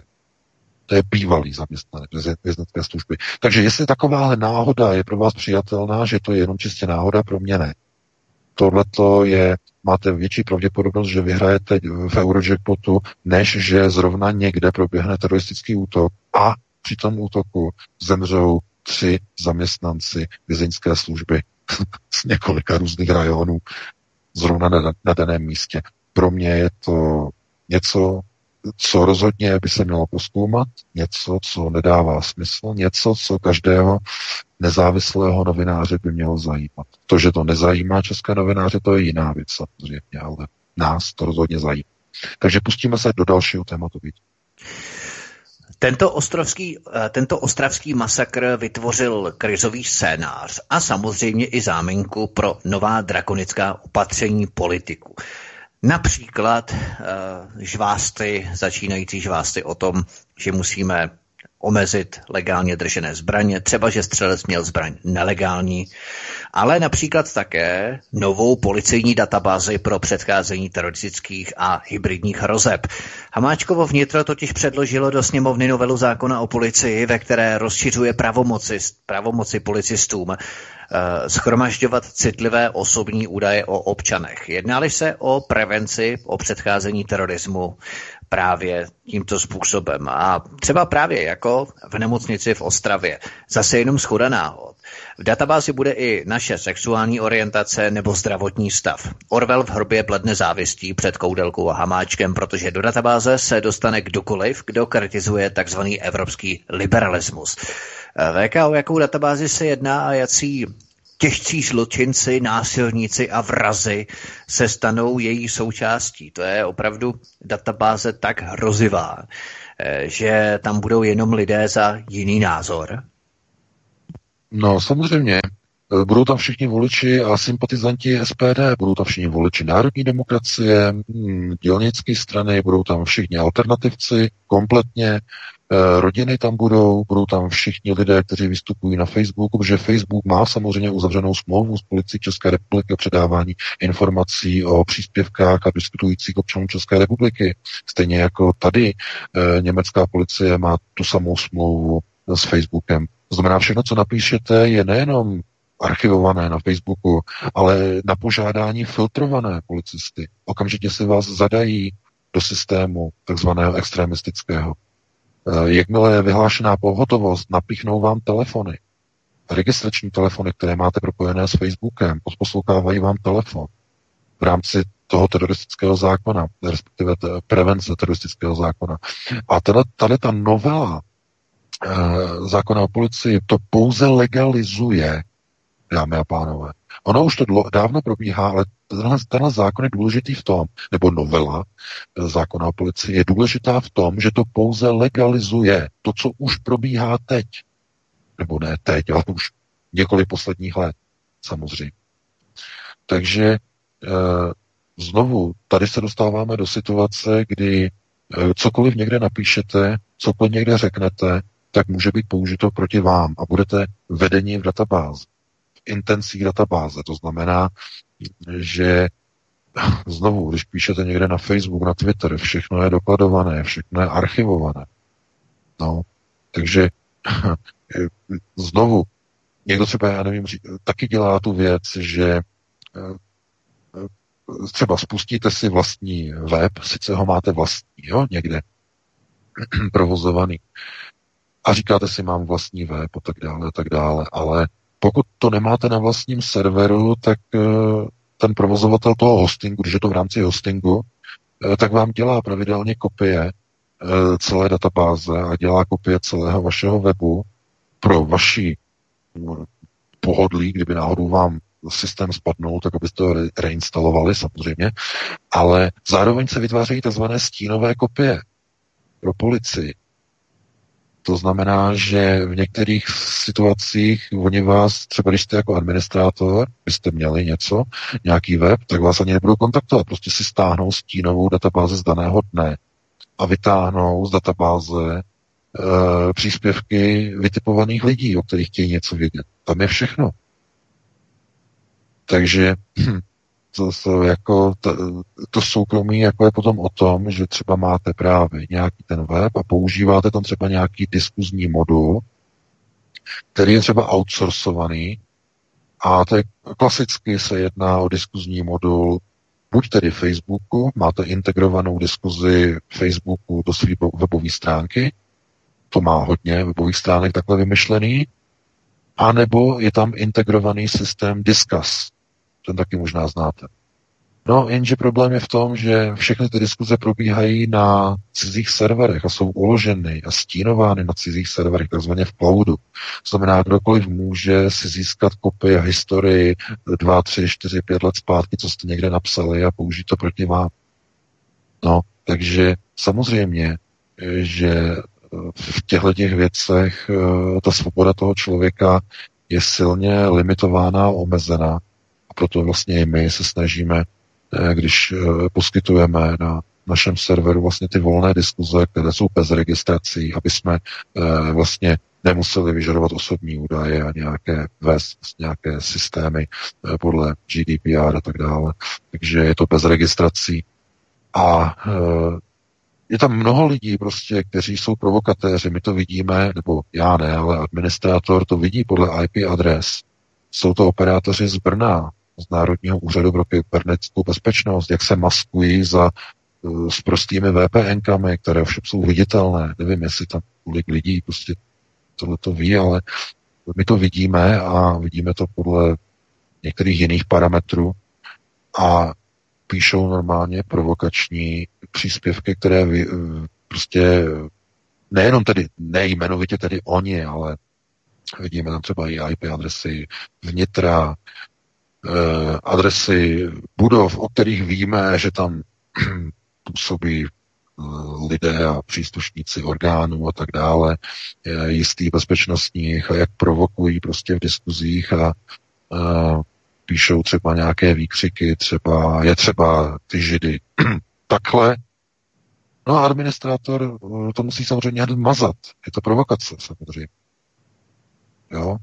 Tak a chápete, a vy se potom jako třeba divíte, že jsou tam jako komentáře jako um, moderovaný a zachycovaný jaký smetem. No je to nezbytné samozřejmě, protože eh, kdyby tam bylo pouštěno všechno úplně do těch diskuzí, tak uh, naběhne prostě FBI a označí nás za teroristický uh, nějaký server, který prostě něco někde šíří proti někomu a už se na Aeronet nepodíváte.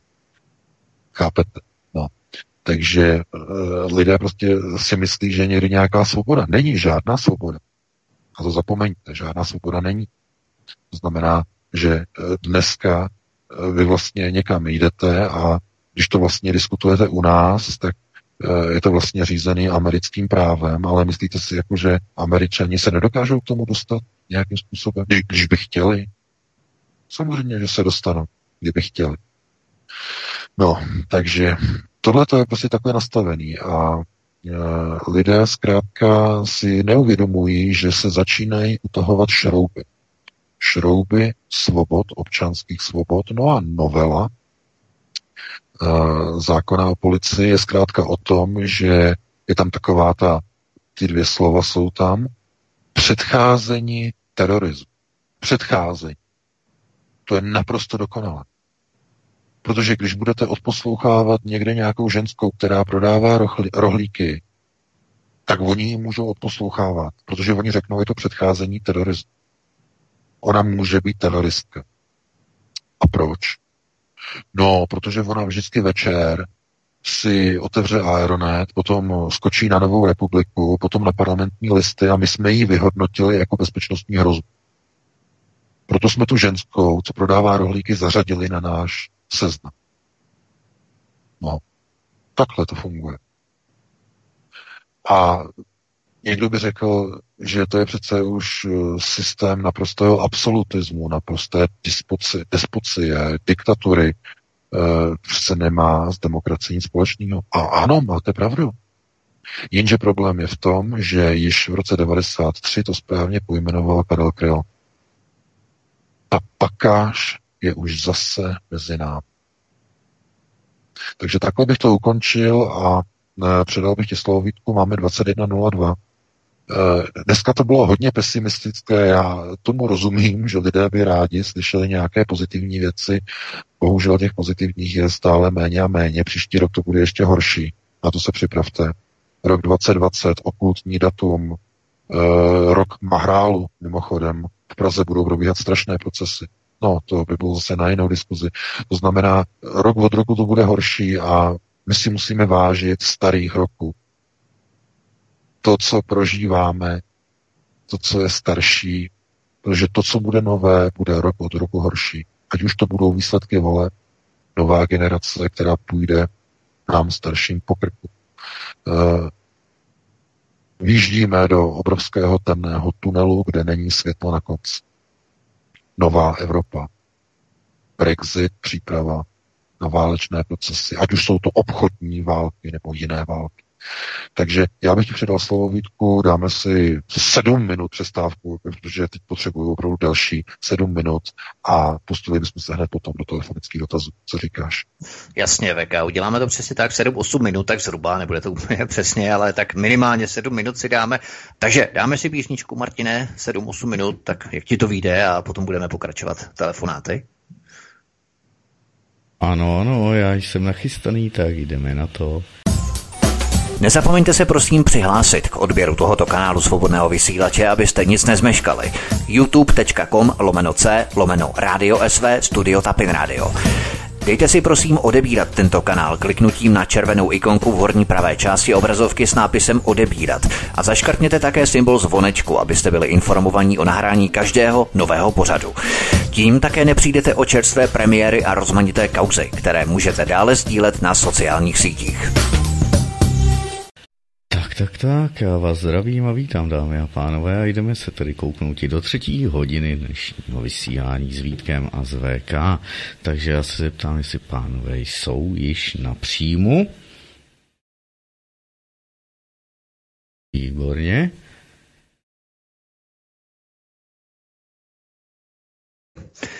To nebude zase tak dlouho trvat, než dorazí, protože těch 7-8 minut určitě uplynulo, tak uh, určitě se tady objeví možná když řekneš telefonní číslo a takový ty věci na jasně, začátek, jasně. tak snad bychom to mohli stihnout. No, klasicky telefonní číslo do kadaňského studia je 720 739 492. Dámy a pánové, měli byste to mít normálně tedy nastaveno a v přehrávači by to vám mělo ukazovat. Když tak můžete alternativně, pokud to stihneme, tedy i studiový e-mail, který je studio.kadaň zavináč gmail.com, aby to všem bylo jasné, i když počítám, že zase těch 10 hovorů nám vystačí na celou hodinu. A někdo už nám tady tydly fénuje, ale nemáme ještě VK, tak to zkusíme tak vezmeme posluchače, pak to třeba přetlumočíme. Dobře, dobře, tak bereme tedy posluchače, naslouchače do vysílání. Dobrý večer, svobodný vysílač. Tak, eh, dobrý večer, Karel z Německa. A měl bych dotaz na pana VK ohledně toho, co tady říkal k tomu Brexitu a tak dále. Eh, říkal, že v podstatě je to příprava na válku, že je tady ta paralela eh, tím, s těma přípravama před tou druhou světovou. Eh, já bych ale na to navázal takovou věcí, že přece jenom dneska je tady kvalitativní rozdíl v tom, eh, že existují jaderné zbraně. A teď bych eh, navázal taky na jednu z kapitol z jeho první knihy, která se jmenuje Komu vadí jaderné zbraně. A teď bych jako rád, aby to okomentoval tímhle tím způsobem, e, jestli by v podstatě ve finále v té eskalaci došlo na použití těch jaderných zbraní nebo ne. Takže děkuji zatím a budu poslouchat. Nastanou. Dobře, děkujeme. No. Tak děkujeme, zeptáme se VK, už si dorazil.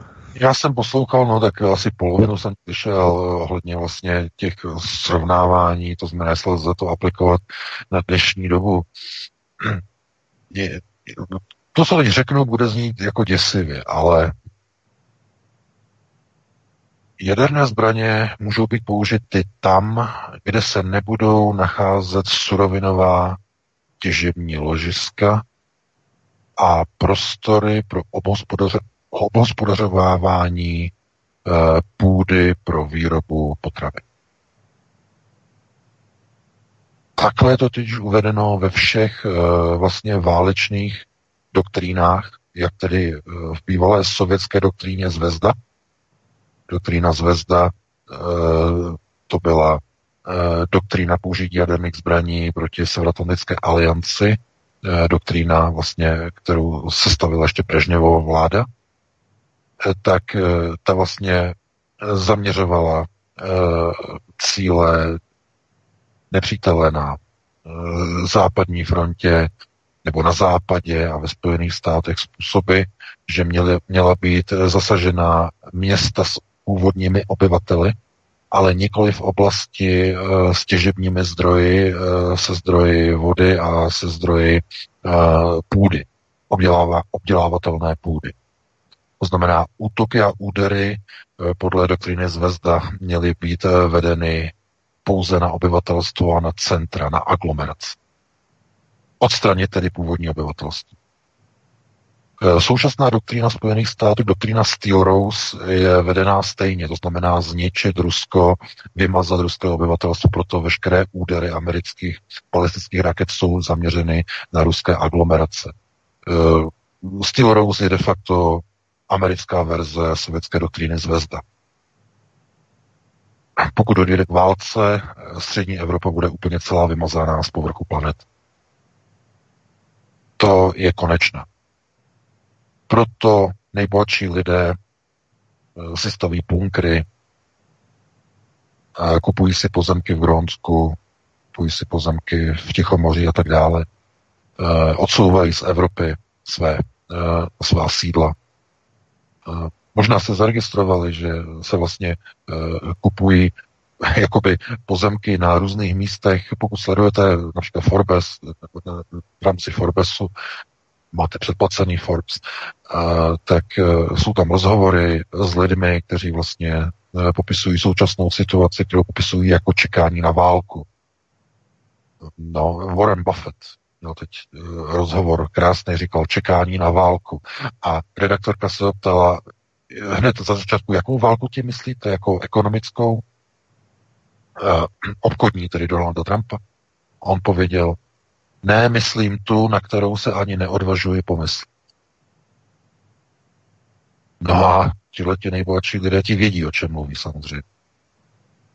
Pokud se, víte, co, k čemu hrozí, že teď bylo odstoupeno od smlouvy ANF zákaz vývoje a rozměstňování raket středního doletu, ale Amerika chce odstoupit i od smlouvy Start 2, nebo Nový Start, eh, podepsaný v Praze mezi Obamou a Putinem v roce 2010, eh, ta smlouva se musí obnovit nejpozději do dubna příštího roku. Nejpozději do dubna. Jinak vyprší. A uh, Sergej Lavrov byl pro, pro, proto včera, my jsme to nestihli probrat to téma, já jsem o tom ani nenapsal článek, nebyl čas, ale Sergej Lavrov byl na uh, emergency meeting, uh, no, na pohotovostní zkusce s Donaldem Trumpem. V době, kdy probíhá proces impeachmentu v americkém kongresu, přijel narychlo a přesvědčoval amerického prezidenta, aby urychleně podepsal prodloužení smlouvy START, protože to je, eh, to je dohoda o zákazu a vývoji raket dlouhého doletu, strategických balistických nosičů, jaderných hlavic. A američtí neokoni chtějí smlouvu, smlouvu vypovědět stejně, jako vypověděli smlouvu ANF o raketách středního doletu. Stojíme eh, na časových hodinách, jsme tři minuty od 12. Tři minuty, to je ten systém vypuknutí termonukleární války eh, na, na planetě, to znamená tři minuty od 12. se nacházíme. Eh, ta situace je drastická. Americký prezident je strašně slabý, nekontroluje ozbrojené síly ani zahraniční politiku. Lavrov za ním přiletěl, protože kongresmeni mu zakázali opustit Spojené státy. Jo, mimochodem, Donald Trump eh, má domácí vězení. Eh, má zakázáno opustit Spojené státy pro případ, že v rámci impeachmentu by byl, by byl eh, odstaven z moci. Ale tohle je divné, to je zvláštní z toho důvodu, že oni by ho možná chtěli i jakoby zatknout. To znamená, Trump nesmí opustit Spojené státy. Proto, vlast, proto uh, Valery, tedy uh, Sergej Lavrov, se všechno plete dohromady, uh, Sergej Lavrov proto včera přiletěl do Moskvy, teda do Moskvy, do, do Washingtonu za Donaldem Trumpem a snažil se ho přesvědčit, aby Spojené státy do konce roku podepsali prodloužení smlouvy START nebo nový start, u start 3, jedno, start 2, to už ty názvy, eh, je to už je teď jedno. Každopádně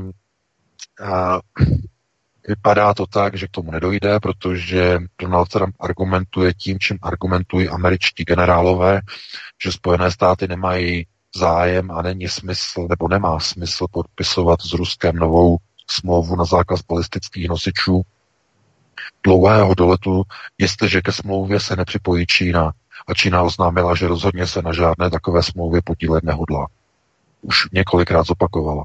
To znamená, smlouva start nebo nový start eh, vyprší příští rok v Dubnu a v té chvíli svět stojí na Prahu termonukleární války. Spojené státy okamžitě začnou zbrojit a vyvíjet nové rakety dlouhého doletu. To samé bude muset zahájit Rusko. Stojíme, ručička se posune za dvě minuty, na dvě minuty dvanáct eh, vlastně na těch jaderných hodinách a no, potom už se může stát cokoliv samozřejmě. Británie odchází od Evropy, bude se izolovat nechce být součástí procesu, které, které budou přicházet. Spojené státy se izolují, začínají zbrojit. Velká Británie oznámila, že po Brexitu chce navýšit eh, mohutně náklady na zbrojní rozpočet, protože během členství v EU prý nebyly peníze na zbrojení a, a britská eh, armáda, britské zbrojení nebo řekněme, britské ozbrojené síly, že trpěli. Trpěli, doslova řekl Boris Johnson, we've been suffering all the time. Jsme prostě trpíme do celou dobu. to prostě On používá stejné expresivní výrazy jako Donald Trump, to znamená, je to stejný proces. Donald Trump ve Spojených státech je ten samý proces jako Boris Johnson ve Velké Británii, úplně stejný. To znamená, eh, že srovnávání situace, řekněme, ve 30. letech za druhé světové války a srovnávání dnes samozřejmě, že není jedna ku jedné, ale ten cíl zůstává stejný. To znamená Drang nach Osten. To znamená válka o ruské zdroje. Nikdy o to nepřestali usilovat. Mluvíme samozřejmě o sionist. Nikdy. A použijí jak Evropskou unii, tak i americké bratry tomu, aby tato válka byla dokončena. To, co nebylo dokončeno za druhé světové války, to, co bylo zastaveno udatnosti obyčejných Rusů u Stalingradu, tam to bylo zastaveno, dámy a pánové, tam. Tak oni to chtějí teď po více jak 70 letech, to chtějí celé zopakovat. Zopakovat a dokončit. No, budou to mít stejně těžké, jako to měli stejně těžké te- te- tenkrát, tehdy. Ale samozřejmě, že dnes je to jinak. Dnes jsou jaderné zbraně a znovu opakuji, eh, jak doktrína Stilrous, tak i doktrína Zvezda počítali s touhle variantou, s touhle alternativou a nic se nezměnit. To znamená, tam, kde budou zdroje, kde se bude muset těžit, kde se plánuje těžba dobytých území, tam se bombardovat nebude. Eh, tam, kde budou centra civilizace, centra lidí, nepřítele, zdůrazňuji, tam budou padat jaderné termonukleární zbraně. To jsou ty děsivé rozměry obou doktrín a e, samozřejmě, že se to nebude lišit. Taková situace se nebude lišit ani tehdy, jako se lišil, znamená miliony mrtvých, za druhé světové války. Nebude se to lišit ani v případné třetí světové válce. To znamená, že budou, uvidíme jiné zbraně, samozřejmě, bude se válčit ze vzduchu raketama a tak dále, ale výsledek bude bohužel stejný. Takže doufejme, že k tomu nedojde, že se nedočkáme těle těch procesů. Každopádně je k ním velmi silně a významně nakročen.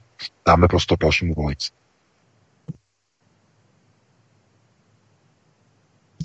Tak máme dalšího volajícího, Martine? Ano. Prosím vás? Ano, už ano. Pošťák Harachov, zdravím všechny posluchače SVTS. Já bych chtěl o, k tomu tématu mateřský rytíř u o, rozhledny Štěpanka. O, tak ta vlastně sousedí ještě s vesničkou Paseky nad Jezerou, kde působil Karel Václav Reis. A já když jsem četl článek na Arenutu od pana VK, tak mi hnedka jsem si vzpomněl vlastně o, na o, jeho dílo Zapadlí vlasovci, teda pardon, Zapadlí vlastenci. To se týká přímo této oblasti. A v tom, v té souvislosti na, pana Zem, na pana prezidenta Zemana a jeho tvrzení o článku Ferdinanda Peroutky, že napsal prostě, že Hitler je gentleman, tak v té souvislosti už začíná být jako úplně jasný, že takovýchhle vlastenců bylo daleko víc. Vůbec bych se nedivil, že takových vlastenců, kteří jsou schopní napsat, že Hitler byl gentleman, tak to, jsou, to nejsou zapadlí vlastenci, to jsou zapadlí lasovci, všechno tohleto. Pane VK, etodě bílý. V tomhle máte naprostou pravdu. No, to je všechno. A ještě bych se chtěl zeptat o, a trošku vás o, popíchnout, o, co byste říkal na to, kdyby tyhle podnikatele místo těchto těch o, symbolů třeba začaly vyvěšovat izraelské lajky o, nebo všude se lajky Tibetu. To je všechno. Děkuju a mějte se. Dobře, děkujeme. Taky zdravíme. Já děkuji za komentář, no, děkuji, děkuji. Eh, já bych, no, co bych tomu řekl, kdyby, vys, víte, eh, propojení, propojení s takzvanými prostory sudet je, je historicky stále ještě velice živé.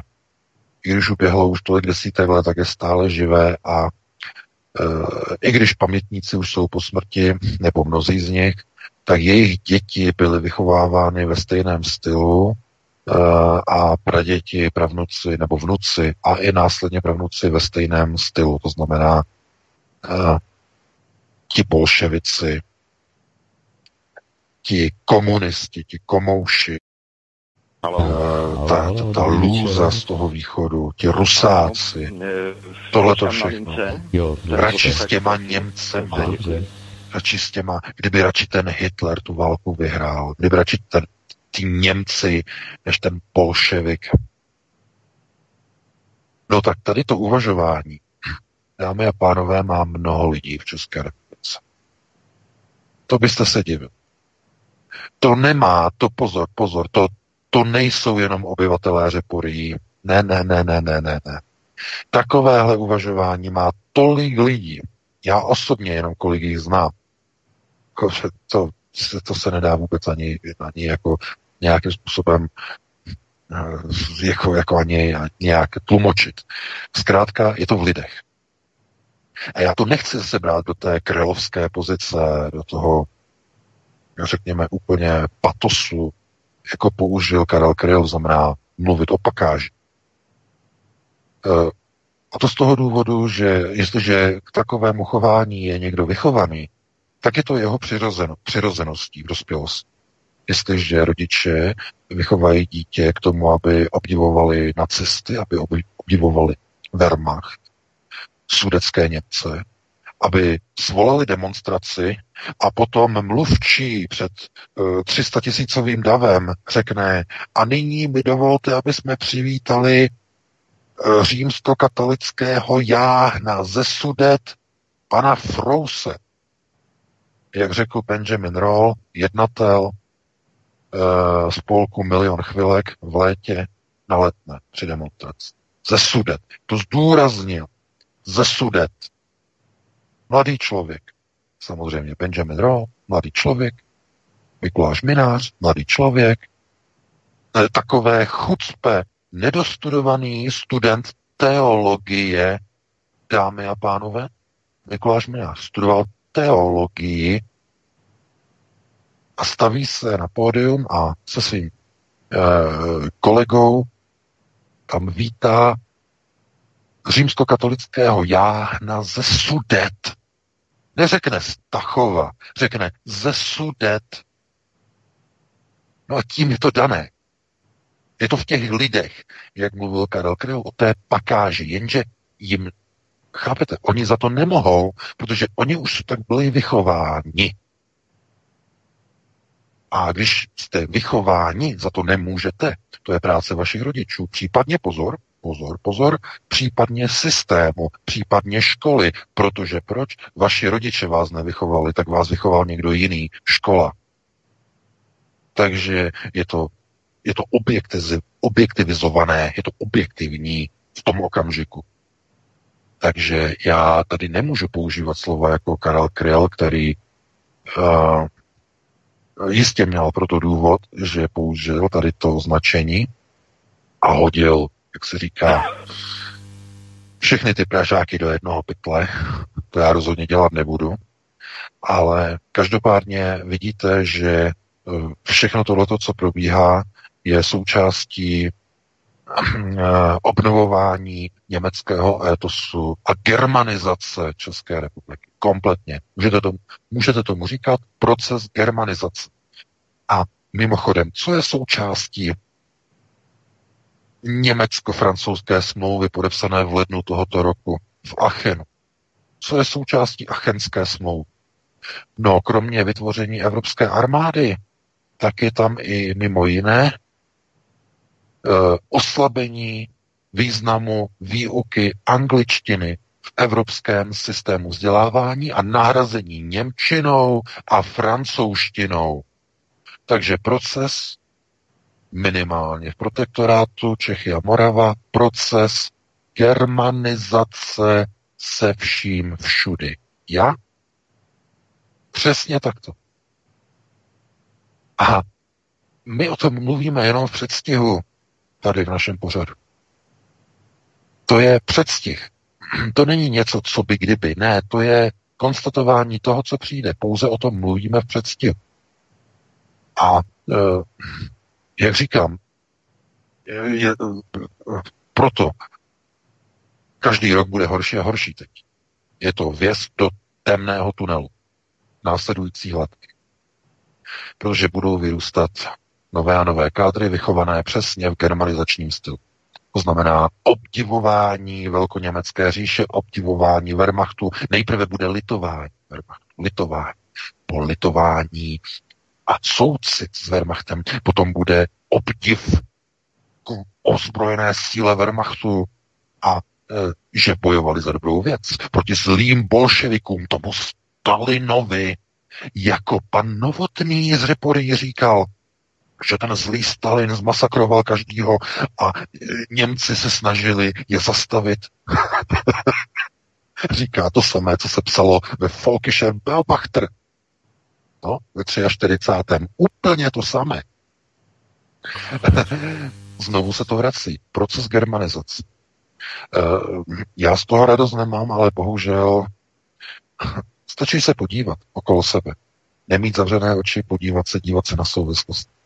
Přečíst si článek na serveru dotyk.cz, kde se oslavují němečtí vojáci u Stalingradu. Vzpomínka, jedno oko nezůstane suché. Němečtí vojáci tam trpěli, ti zlí rusové zautočili na boží hod. Já myslím, že to dané. To už je konec. Je vymalováno.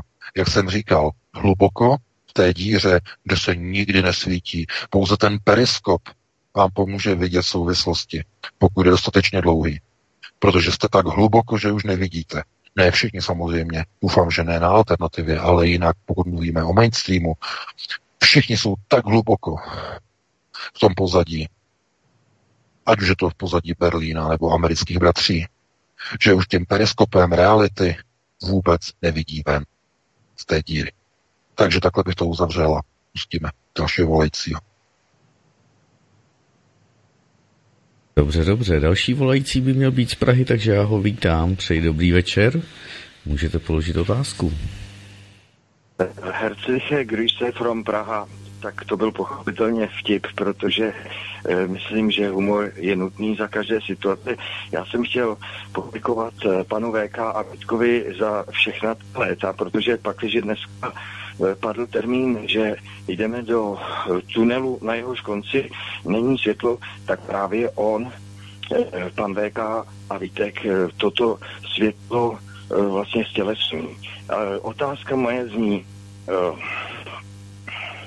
před pár dny byl v Rádiu Plus rozhovor s panem Minářem a e, otázka padla, jestli jsou, jestli je milion chvilek dotována e, z nějakého zdroje. A on řekl, že to tak není, zasmál se té otázce a řekl, že tím hlavním palivem je snaha po uh, odstranění pravostí a nadšení mladých lidí tak jsem se chtěl zeptat, jaký eh, má na to eh, pohled a zda lze tohle nějak zjistit.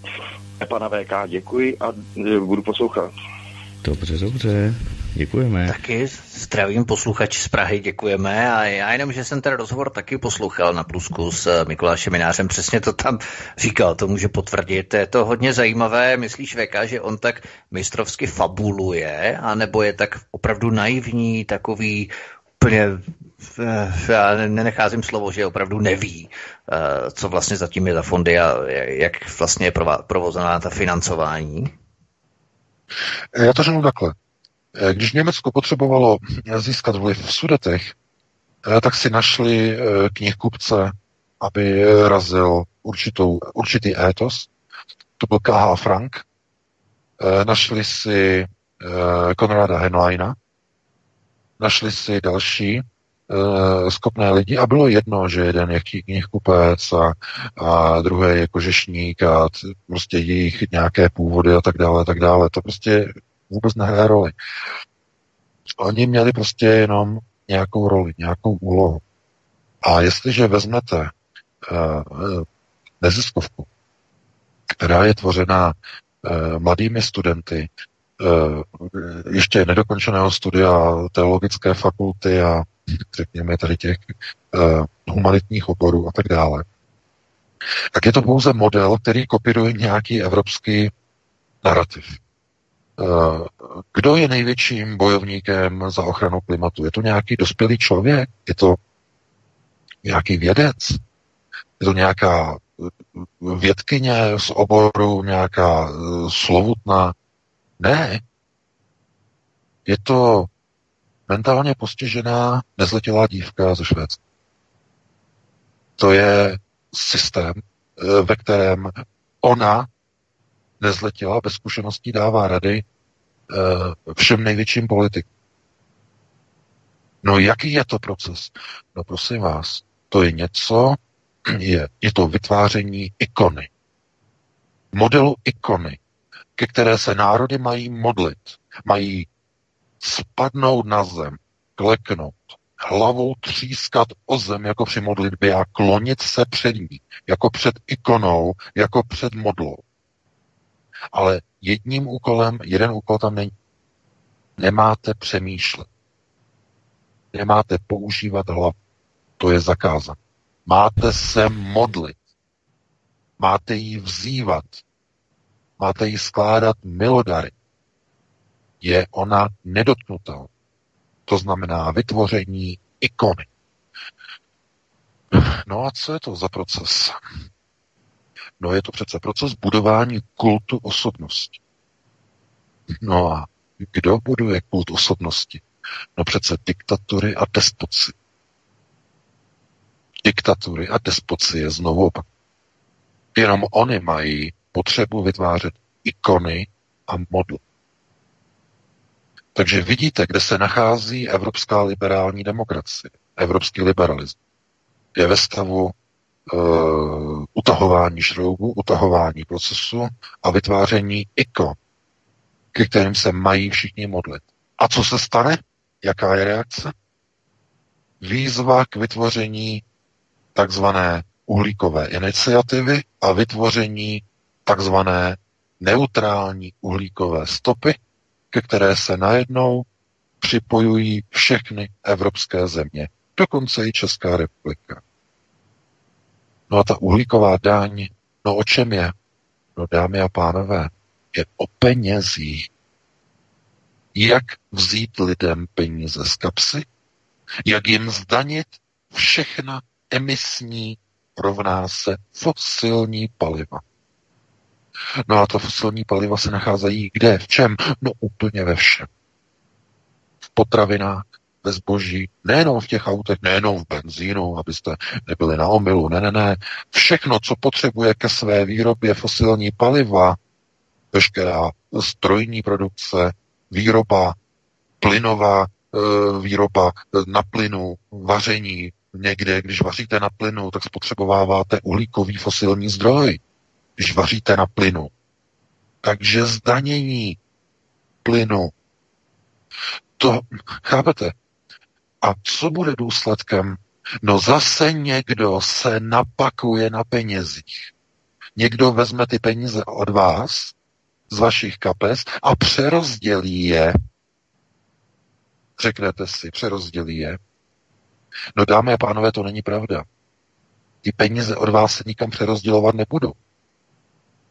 Uhlíková daň bude používána úplně jinak. Ze všech členských států EU peníze se vezmou a posunou se do centrálního bodu v Evropské centrální bance. A Evropská centrální banka následně v, ve spolupráci s Evropskou komisí a Evropskou radou rozhodne teprve poté, co se s těmi penězi stane. Takhle je ten proces nastavený. Já jsem o tom čet článek, jak to má fungovat, eh, ty, ty uhlíkové daně. Přesně takhle. To znamená, že někdo bude disponovat obrovskými objemy peněz, které bude Evropská unie potom přerozdělovat. A na jaké projekty? No tak jednak na projekty podpory e, takzvaných elektromobilů, to znamená dotování elektromobilů, to byla, bude jedna věc, ale pak tam zbyde obrovská částka peněz, která někam půjde a nikdo neví kam. Protože ta, ty peníze, které se každý rok, co rok, co rok vyberou od občanů Evropské unie na uhlíkové daní, budou tak obrovské, že na něco budou používány a na co budou používány. Nikdo neví. Na subvencování Evropské unie, anebo na budování evropské armády podle achenské smlouvy, na zbrojení a tak dále. Skrze uhlíkovou daň k horečnému zbrojení, dalo by se říct. Protože v zájmu obrany Evropy bude třeba někde brát peníze na vybudování evropské armády, aby se dokázalo čelit objektivním hrozbám, například i objektivní hrozbě, oni řeknou objektivní hrozba Rusko, nebo objektivní hrozba Irán, nebo objektivní hrozba Čína, nebo jakákoliv jiná hrozba, kterou si představí.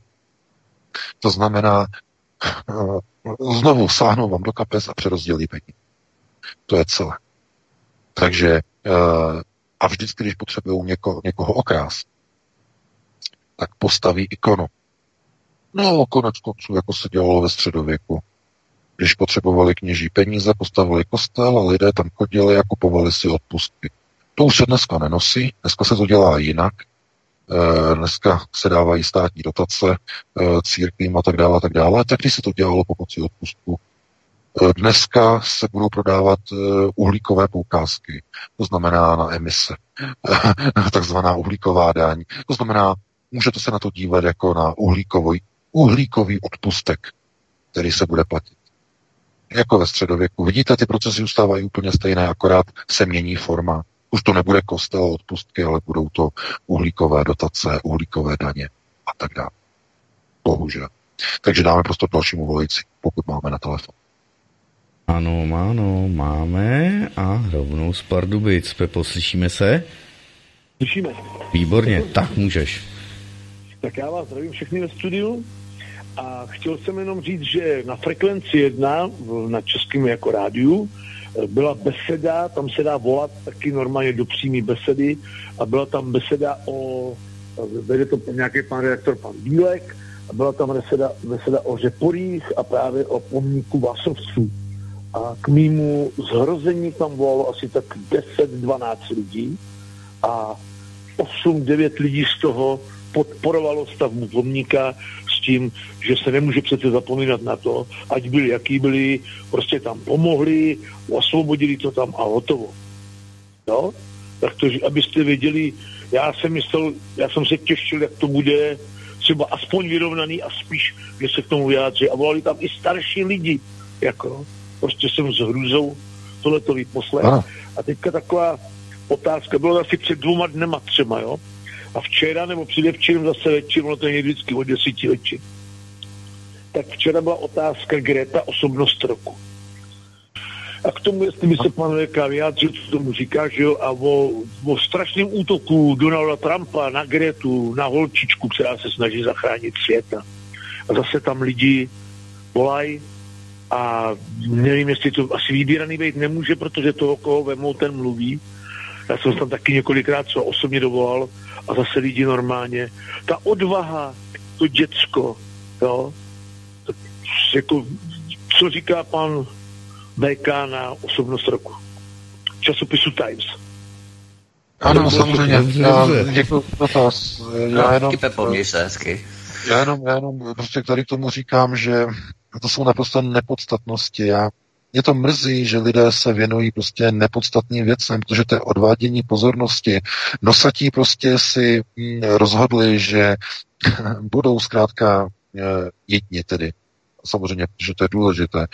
Tady teď mluví vlastně o tady těch souvislostech, eh, že eh, jak tedy Velká Británie bude budovat svoji armádu, bude budovat vlastně svoji izolaci, tak Evropská unie bude budovat pod vedením Německa čtvrtou říši a novou Evropu a evropskou armádu, eh, tak tady mnoho lidí si neuvědomuje, že vlastně tady ty procesy eh, jsou řízeny tak, že eh, všechno jsou to symboly, to znamená symbolika. A vy, když vlastně chcete nelogický projekt prosadit, nelogický, který nedává smysl, je nelogický, protože všichni víte, že elektřina pro pohánění elektromobilů se vůbec nevyrábí ekologicky. Že ta auta, ty baterie, ty litium-iontové baterie, které se vyrábí, jsou tak neekologické, že vytvářejí tak obrovskou uhlíkovou stopu, že to je ještě více neekologičtější a neekologické než všechny dýzlové motory dohromady. Nedává to smysl, je to blábol, nedává to logiku, ale nikdo to nesmí kritizovat. Nikdo. I ti slovutní profesoři musí držet jazyk za ústy a musí padnout na kolena, hlavu na zem a třískat hlavou o zem a modlit se i koně mentálně postižené Gretě. Je to obraz naprosté degenerace a úcty vůči někomu, kdo je ikonou vytvořenou globalist. To znamená, dříve třeba ikonou byla matka Teresa, která měla hodnoty. Nějakými ještě 20 lety zhruba. No, to už taky letí dlouhá doba. A e, byla jakousi ikonou. No tak ano, ona pomáhala těm nejubožejším lidem. Matka Teresa, ikona. Na ní jste nemohli vidět nic negativního. A dnes? Dnes za ikonu je aktivistka, která řve a křičí na konferenci OSN, která vynadává politikům, křičí na ně how dare you, jak se opovažujete a tak dále, jako největší fúrie a symetrika a všichni před ní padají na kolena. Jak je to možné? No, dámy a pánové, je to přece jako uh, v té Bibli, že kupčíci do chrámu páně přivezli, přivedli osly a tam se klonili těm oslům. To je podobenství. To znamená, lůza se kloní oslovy os v chrámu božím. No a tohle je obraz. Dnes se mocní klaní Gretě. No a kdo se jí neklaní? No, Nekloní se Donald Trump, protože ví, že je to celé prostě chucpe nastavené e, proti židům, mluvíme o chasidech samozřejmě, že se jedná o útok na Rusko, to znamená vytvoření tlaku na odstavení, e, rozumíte, odpojíte fosilní paliva. Co je to odpojení fosilních paliv? Koho tím odstavíte? Taková otázka. Kontrol. No samozřejmě kdo je dneska největším exportérem ropy? No a Saudská Arábie. No a Saudská Arábie je kdo? Co je to? No to je země, která je ovládaná samozřejmě Chazary. Uh, Saudská rodina, to, to je židovská, chazarská rodina. Takže je ovládaná Izraele. To znamená Židy. Saudská Arábie, její ropa. No a za jaké peníze prodává Saudská Arábie svoji ropu? No zase za židovské peníze, pro změnu za, za americké dolary. Ne, se židé kontrolují FED. Takže proč, z jakého důvodu Saudská Arábie spolupracuje s Izraelem a se Spojenými státy e, na vojenské úrovni a e, mají vojenské operace v Sýrii? tam spolupracují Izrael, Saudská Arábie, Arábie, Spojené státy, okupují části Sýrie. Spolupracují spolu. Jak je možné, že Izrael spolupracuje s arabskou zemí, jako je Saudská Arábie? No protože saudská rodina je židovská rodina. to ví každý v Saudské Arábii. Nebo no, o tom samozřejmě nesmí mluvit, za to je trest smrti. Když by někdo řekl, že oni jsou židé, tak ho popraví samozřejmě. E, to, je, to je takové veřejné, veřejné tajemství. Ale o co jde? E, odstavování Saudské Arábie je odstavování e, amerického Fedu. Samozřejmě, protože jestliže Evropa nebude spotřebovávat ropu, cena ropy padne, klesne, tím padne úloha Spojených států, padne petrodolar. Jenže to není všechno. Mezi ta fosilní paliva patří i zemní plyn. A právě ten obrovský tlak proti Rusku, aby takzvaně se neode, neodebíralo od Ruska, nic od Ruska. A kdo je nejvíce závislý na plynu? No tady Německo. Německo chce odebírat plyn od Ruska. Chápete? Takže co to potom znamená? No znamená to, že Rusko i Spojené státy mají být odstaven. Stejně tak Izrael, stejně tak Saudská Arábie. No a teď, když řekneme Spojené státy, Rusko, Izrael, Saudská Arábie. E, úplně odlišné státy. Co mají společné? No dámy a pánové, všechny čtyři státy jsou řízeny Židy. Aha, to je odpověď. Takhle jednoduché. To znamená, všechno, co teď momentálně vidíte, je odstavování židů. No a kdo ten proces vede na straně globalistů? To znamená ti, kteří staví tu ikonu, tu Gretu. Čí je to proces? No to je pro změnu proces sionistů. No a k čemu jsme se tady dostali? K válce mezi židy a židy. A zase jsme u toho. Proto, když přivezete Gretu, která zastupuje zájmy sionistů do Bílého domu, Trumpovi, no tak de facto přinášíte válku mezi Židy a Židy přímo do Bílého domu. a Donald Trump to nemůže chválit, že jo, musí reagovat, dochází eh, ke konfliktu, ke střetu a tak dále. Takže já, jak říkám, eh, tohle je právě to, že kdyby se o tomto hovořilo více, na více médiích, o válce mezi Židy a Židy, kdyby se třeba i jiní analytici tohoto tématu nebáli, když chápu, že by s tím asi měli problémy, ale že třeba o tom nehovoří ani Valery Pěky, to je opravdu smutný, protože to jenom ukazuje, že není dovoleno říkat vše lidem, kteří jakoby mají takzvaně uh, dohledatelnou nějakou někde pozici, jo, že někde bydlí, že jim můžou dát bombu do auta jo, nebo před dveře a tak dále, tak dále.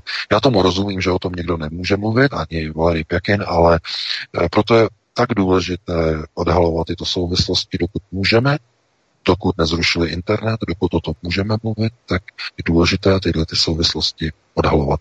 Pustíme tedy do vysílání dalšího volajícího, pokud tedy máme někoho. Máme už 55, no tíká 104. Máme, máme, tak já ho vítám. Dobrý večer. Držel. Tak, dobrý večer. No, dobrý večer, povídejte, už ještě, ještě tam povídá, ne, VK? Ne, už můžete. Tak jo, dobrý, fajn, v pohodě. Takže můžu mluvit tady. Ano, ano.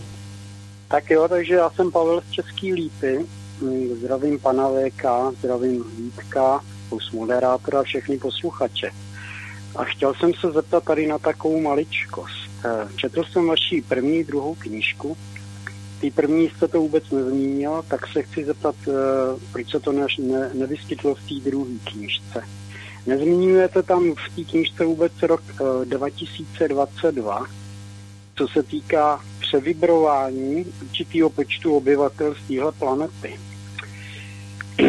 Nevím teda, jestli tam není nějaký způsob, že se to nechtěl uveřejnit, že třeba jen o to čas.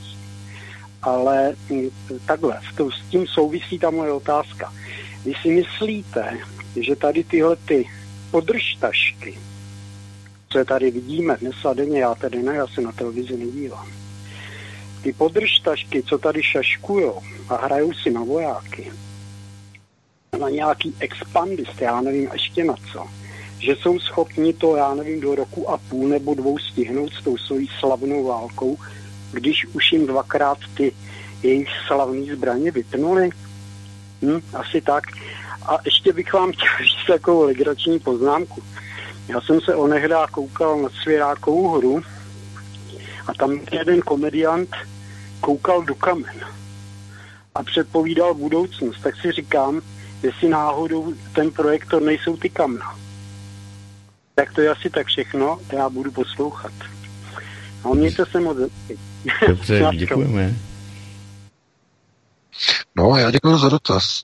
E, co se týče kamen, tak do krbu, jo, kamna ne, ale do krbu asi. E, tak já nevím, taky je pěkný se dívat někdy do krbu.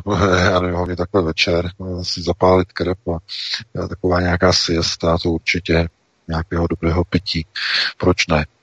Ale teď vážně, co se týče vibrací, já to takhle uh, nenazývám. Jo? Nenazývám vibrace. I když samozřejmě ano, někdo to může nazývat vibrace, ale já jsem říkal, uh, některé věci, uh, které prostě uvádím a publikuju, tak je uvádím kvůli tomu, že jsou bezpečné. A znovu, já, já jsem byl upozorněn, protože administrátor mě upozornil, že v diskuzi teď asi před dvěma dny se na Aeronetu ozval nějaký, nějaký pán a že potřebuje pomoc. Že prostě viděl no Herešav samozřejmě a e, že prostě slyší hlasy a tak dále. Zatím jsem žádný e-mail nedostal, tak nevím, jestli už je to v pořádku, nikdo mi nepsal. E, administrátor to taky kontroloval a nic, prostě v té záplavě jsme nedostali. Ale, e, jak říkám, vibrace O tady těch věcech já bych teď nechtěl hovořit, eh, a to z toho důvodu, že za prvé eh, to nejsou přímo vibrace, nejsou to vibrace, ale jsou to iterace. A iterace, eh, o kterých bychom asi měli hovořit, tak do značné míry už vlastně jste jejich součástí teď v této chvíli, když vidíte, jaké probíhají procesy. Já proto nechci jako teď eh, nějakým způsobem posouvat nějaké další informace. Myslím si, že, to je, že toho bylo více než dost v těch dvou knihách zatím. A lidé to musí zpracovat, musí to eh, takzvaně vidět a prohlédnout, to znamená, jakým způsobem aplikovat informace na dnešní dobu. Proto teď vidíte tu souvislost, proč je důležité psát i v těch knihách vlastně o tom, co bylo za druhé stové války, proč o tom v té knize píšu, když teď najednou vidíte ty procesy. Najednou začínají. Právě teď. Já jsem cítil, že je potřeba uh, ta vlastně zařadit vlastně tyhle ty informace a vidíte, že oni začínají vlastně teď se aktivizovat. Z tohoto důvodu já chci říct, že uh, co se týče těch tzv. podpindos, to není proces, který by se teď týkal dvou let do roku 2022. Tohle to není, ne, nebo to nemá vliv na systémová řízení. Tohle to jsou určité věci, které budou probíhat několik následujících, řekněme, období, minimálně několik příštích dekád, kdy se budou moci dostávat nové a nové generace, znamená vychované v takzvaném novém systému vzdělávání eh, takzvané nové Evropy. A to je právě ten proces onoho vjezdu do tunelu, do toho temného tunelu, kde není vidět světlo na, eh, světlo na konci tunelu. Není vidět. To je právě ten problém, kdy já říkám, že je lepší se dívat netěšit se na to, co bude, říkat si, co bude, já nevím, za rok, za dva, těšit se na nový rok. Teď je to spíš v pozici, že bychom si měli vážit každého dne onoho starého roku, starých časů a příliš moc se netěšit na to, co přijde. Uh, už stejně přetahujeme, máme 22.01. Já bych to tím tady ukončil. Uh, tak a ještě máme poslední krátký, opravdu stručný šestý hovor, on tady na nás čeká. Já už, jsem dostal, já už jsem tady dostal informaci, že už musíme končit, jo? Tady mám od Martina, že už musíme končit. No to sice jo, ale on právě, nebo Martine, my jsme totiž psali do toho našeho no. chatu, že ještě vezmeme šestý hovor. Je, je, že prej krátce, tak jestli Petra bude rychlá z Prahy, tak ji zdravím, tak a beru jí do vysílání teď. Halo, halo. Ano, ano, ahoj Marti, ahoj, zdravím vás všechny, Petra Zlatá. Zdravím pana VK, jsem dlouho nevolala. Já mám eh, dotaz ohledně něco podobného teda. Jak jste se zmínil 22.11. před třemi týdny, jak má člověk postoupit z 3D do vyššího vědomí? To je otázka. A zdraví vás Olinka Nováko, posluchačka, která, kterou jste teda do ráno sejmuli, nebo na začátku vysílání sejmuli těma informacemi, kterých jsem neslyšela. Dobře, dobře. Tak jdeme tak na to. Děkuji moc. Díky. Díky. Ahoj. Mějte se krásně. Papa. Pa. No, uh, halo, slyšíme se? Jo, slyšíme, VK. Ano, Nevím, ano. jak se vypořádáš s odpovědí. Já nevím, já, že jsme někoho sejmuli, my jsme o někom mluvili špatně, nebo já teď nevím. Jako... E, možná těmi informacemi silou Jo, sílu jo. těch informací, než jako Jo, jo, osobnostně. to nebo. Byli zdrcující Aha. asi. Jasně. tak, tak to se omlouvám. Dobře. E, no, co se týče vlastně tady toho, já nevím, jak bych na to měl reagovat. E, já- nevím, vůbec netuším teď. jak, jak, jak ty Vítku se na to díváš? Tady s těmi věcmi na mě nechoď, VK, já fakt nevím. 3D vědomí, e, fakt ne. Jako, já, takhle já se, já si chápu, nebo spíš asi tuším, kde uh, se tohleto bere, nebo uh, ty názvy jsou poněkud zvláštní. Jako 3D prostor, jo? 3D prostor ano, a asi myslím jako vědomí, jako takzvané vyšší vědomí, ale prosím vás, to je něco jiného. To jsou stupně zasvěcení. Jsou stupně zasvěcení a eh, kdy se dostáváte na větší úroveň vědomí, eh, to nejsou prostory, to nejsou rozměry. To je zaměňování pojmu. Máte 3D prospo, prostor trojrozměrný, potom čtyřrozměrný, pětirozměrný, šestirozměrný. To jsou oblasti kvantové fyziky, ale to nemá nic společného s úrovněmi vědomí. Jo, to jsou úrovně a na ty se dostáváte prostřednictvím eh, většinou zasvěcení. Zasvěcení je vědomostní a eh, eh, no, emocionálně, technologicky eh, koncipované. To znamená zase úroveň postoupení na určité vědomí je situace, kdy vy získáte vědomosti a musíte mít praxi. Je to stejně jako zasvěcování u zednářů.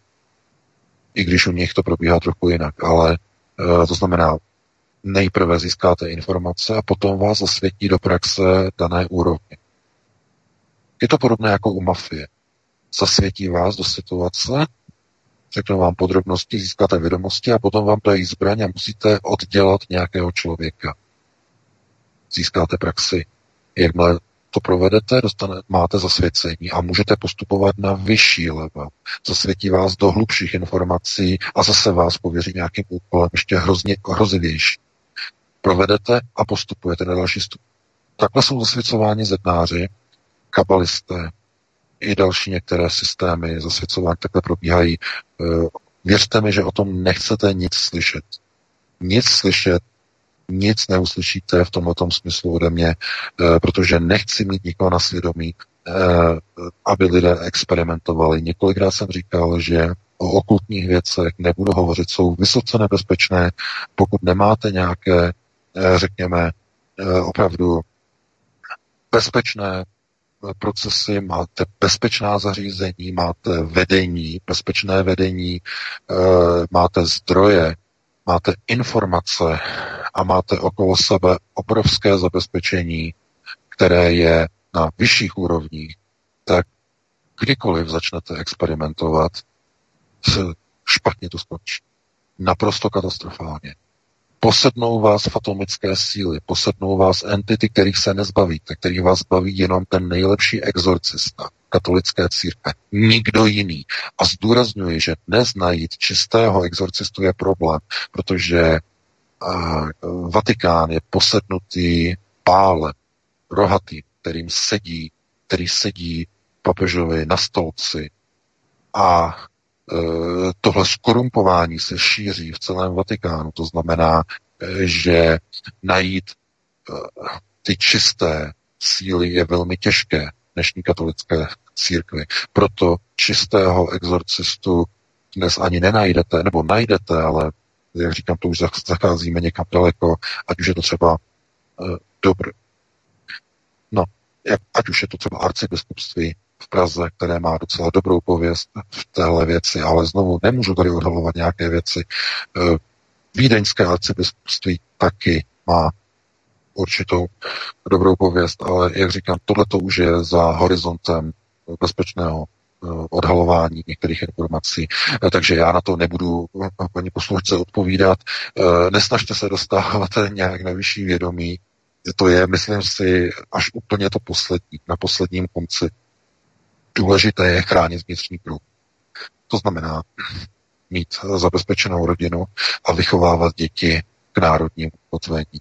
A to národní ukotvení se musí vycházet od onoho základu, od toho principiálního základu, kdo a nebo co tvoří rodinu. Je to muž, žena a jejich plod, dítě. To je ten systém ochrany vnitřního kruhu. Kdokoliv se snaží tohleto narušit, tenhle ten vztah, tak eh, je to práce samozřejmě temných sil. Tohleto jednoznačně. A to bychom zacházeli do, do dalších detailů, na to opravdu nemáme čas. E, takže takhle to ukončím. Máme 22.08, zase přetahujeme. E, já se rychle rozloučím s tebou, Vítku, i s tebou, Martine, se všemi našimi posluchači, se všemi čtenáři. Opět se uslyšíme příští pátek. E, to bude 20. Je to tak, Vítku? Říkám to dobře? Vánoce jsou úterý 24. tak minus 4, ano. Mělo by to tak být. No, je, je, to, je to 20.